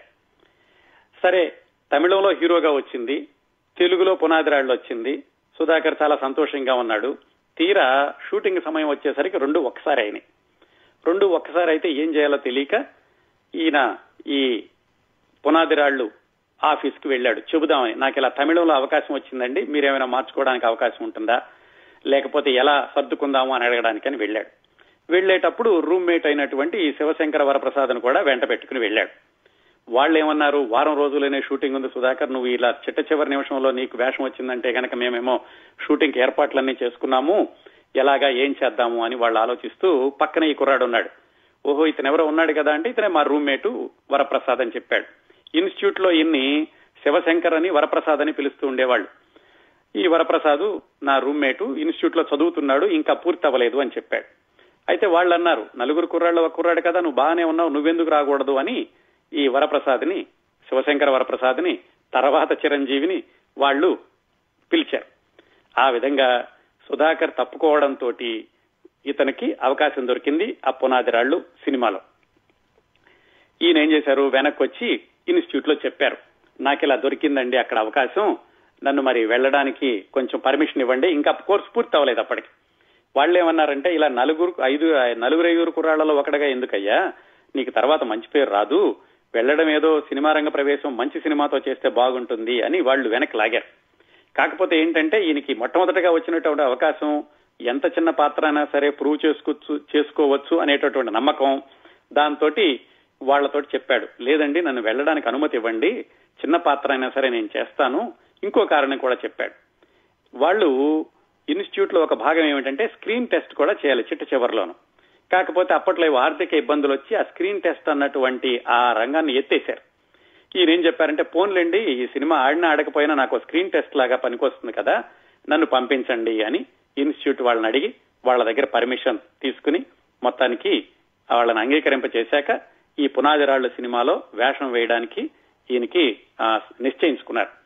నిశ్చయించుకుని మరి వాళ్ళ నాన్నగారికి చెప్పారు కదా ఒక సంవత్సరం మాత్రం నాకు అవకాశం ఇవ్వండి సంవత్సరంలో నేను ఏదో ఒకటి చూసుకుంటాను లేకపోతే వెనక్కి వచ్చేస్తానని ఈ విషయం చెప్పడానికి ఇంటికి వెళ్ళారు ఇంటికి వెళ్ళినప్పుడు వాళ్ళు కూడా సంతోషించారు. ఇంకా ట్రైనింగ్ అవ్వకుండానే పర్వాలేదు మన వాడికి వేషం వచ్చింది అని. పెద్దదా చిన్నదా అనే తర్వాత విషయం అనుకోండి. అప్పుడు పేరు ఏం పెట్టుకోవాలి? ఈయనకి రకరకాల పేర్లు ఉన్నాయి. కేఎస్ఎస్వి ప్రసాద్ వరప్రసాద్ శివశంకర్ శంకర్ బాబు ఏం పేరు పెట్టుకోవాలి అని ఆలోచిస్తున్నప్పుడు ఈయనే చెప్పాడు వాళ్ళ అమ్మగారికి. నాకు ఆ మధ్యన ఒక కల వచ్చింది. కల్లో ఒక చిన్నపిల్ల నన్ను చిరంజీవి అని పిలిచింది. ఏవో ఆ సందర్భం సంఘటన అన్ని చెప్పి అందుకని నేను చిరంజీవి అని పేరు పెట్టుకుంటాను. అంటే వాళ్ళ అమ్మగారు కూడా ఒప్పుకున్నారు ఇంట్లో అందరూ ఒప్పుకున్నారు. ఆ విధంగా కొణిదెల శివశంకర వరప్రసాదరావు చిరంజీవిగా తనకు తనే నిర్ణయించుకుని ఇంట్లో వాళ్ళందరూ అనుమతి తీసుకుని ఆయన షూటింగ్కి బయలుదేరారు. ఈ పునాది రాళ్ళు సినిమా డైరెక్టర్ పేరు గూడపాటి రాజకుమార్ అండి. ఆయన ఏమిటంటే తెలుగు సినిమాల్లో ఒకళ్ళిద్దరి దగ్గర ఆయన అసిస్టెంట్ డైరెక్టర్గా చేసి ఒక మరాఠీ సినిమా కూడా అసిస్టెంట్గా చేశారు. ఆయన సత్యజిత్రే శ్యామ్ బెనగల్ గౌతమ్ ఘోష్ ఇలాంటి వాళ్ళందరి ప్రభావంతో ఒక మంచి సినిమా తీద్దామని ఒక కళాత్మక చిత్రం లాగా ఈ పునాదిరాళ్ళ అన్న సినిమాని ప్రారంభించాడు. ఈ పునాదిరాళ్ళు కూడా మొదట్లో బ్లాక్ అండ్ వైట్లో మొదలయ్యి ఆ తర్వాత మళ్ళా కలర్లో తీశారండి. అందుకని Punadirallu black and white cinema కింద లెక్క రాదు. మొత్తానికి ఈ కురాన్ని సెలెక్ట్ చేసుకున్నారు కదా? ఇతను కూడా నలుగురిలోనో ఐదుగురిలోనో ఒకడు.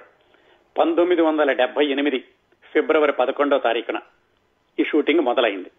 ఈయన ఇన్స్టిట్యూట్లో చేరిందేమో పంతొమ్మిది వందల డెబ్బై ఏడు ఆగస్టులో.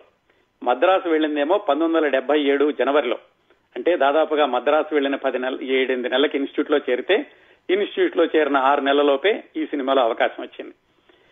రాజమండ్రికి దగ్గరలో గుమ్మళ్ళ దొడ్డి అని ఆ ఊళ్ళో షూటింగ్ మొదలు. మొట్టమొదటి షాట్ ఏమిటి?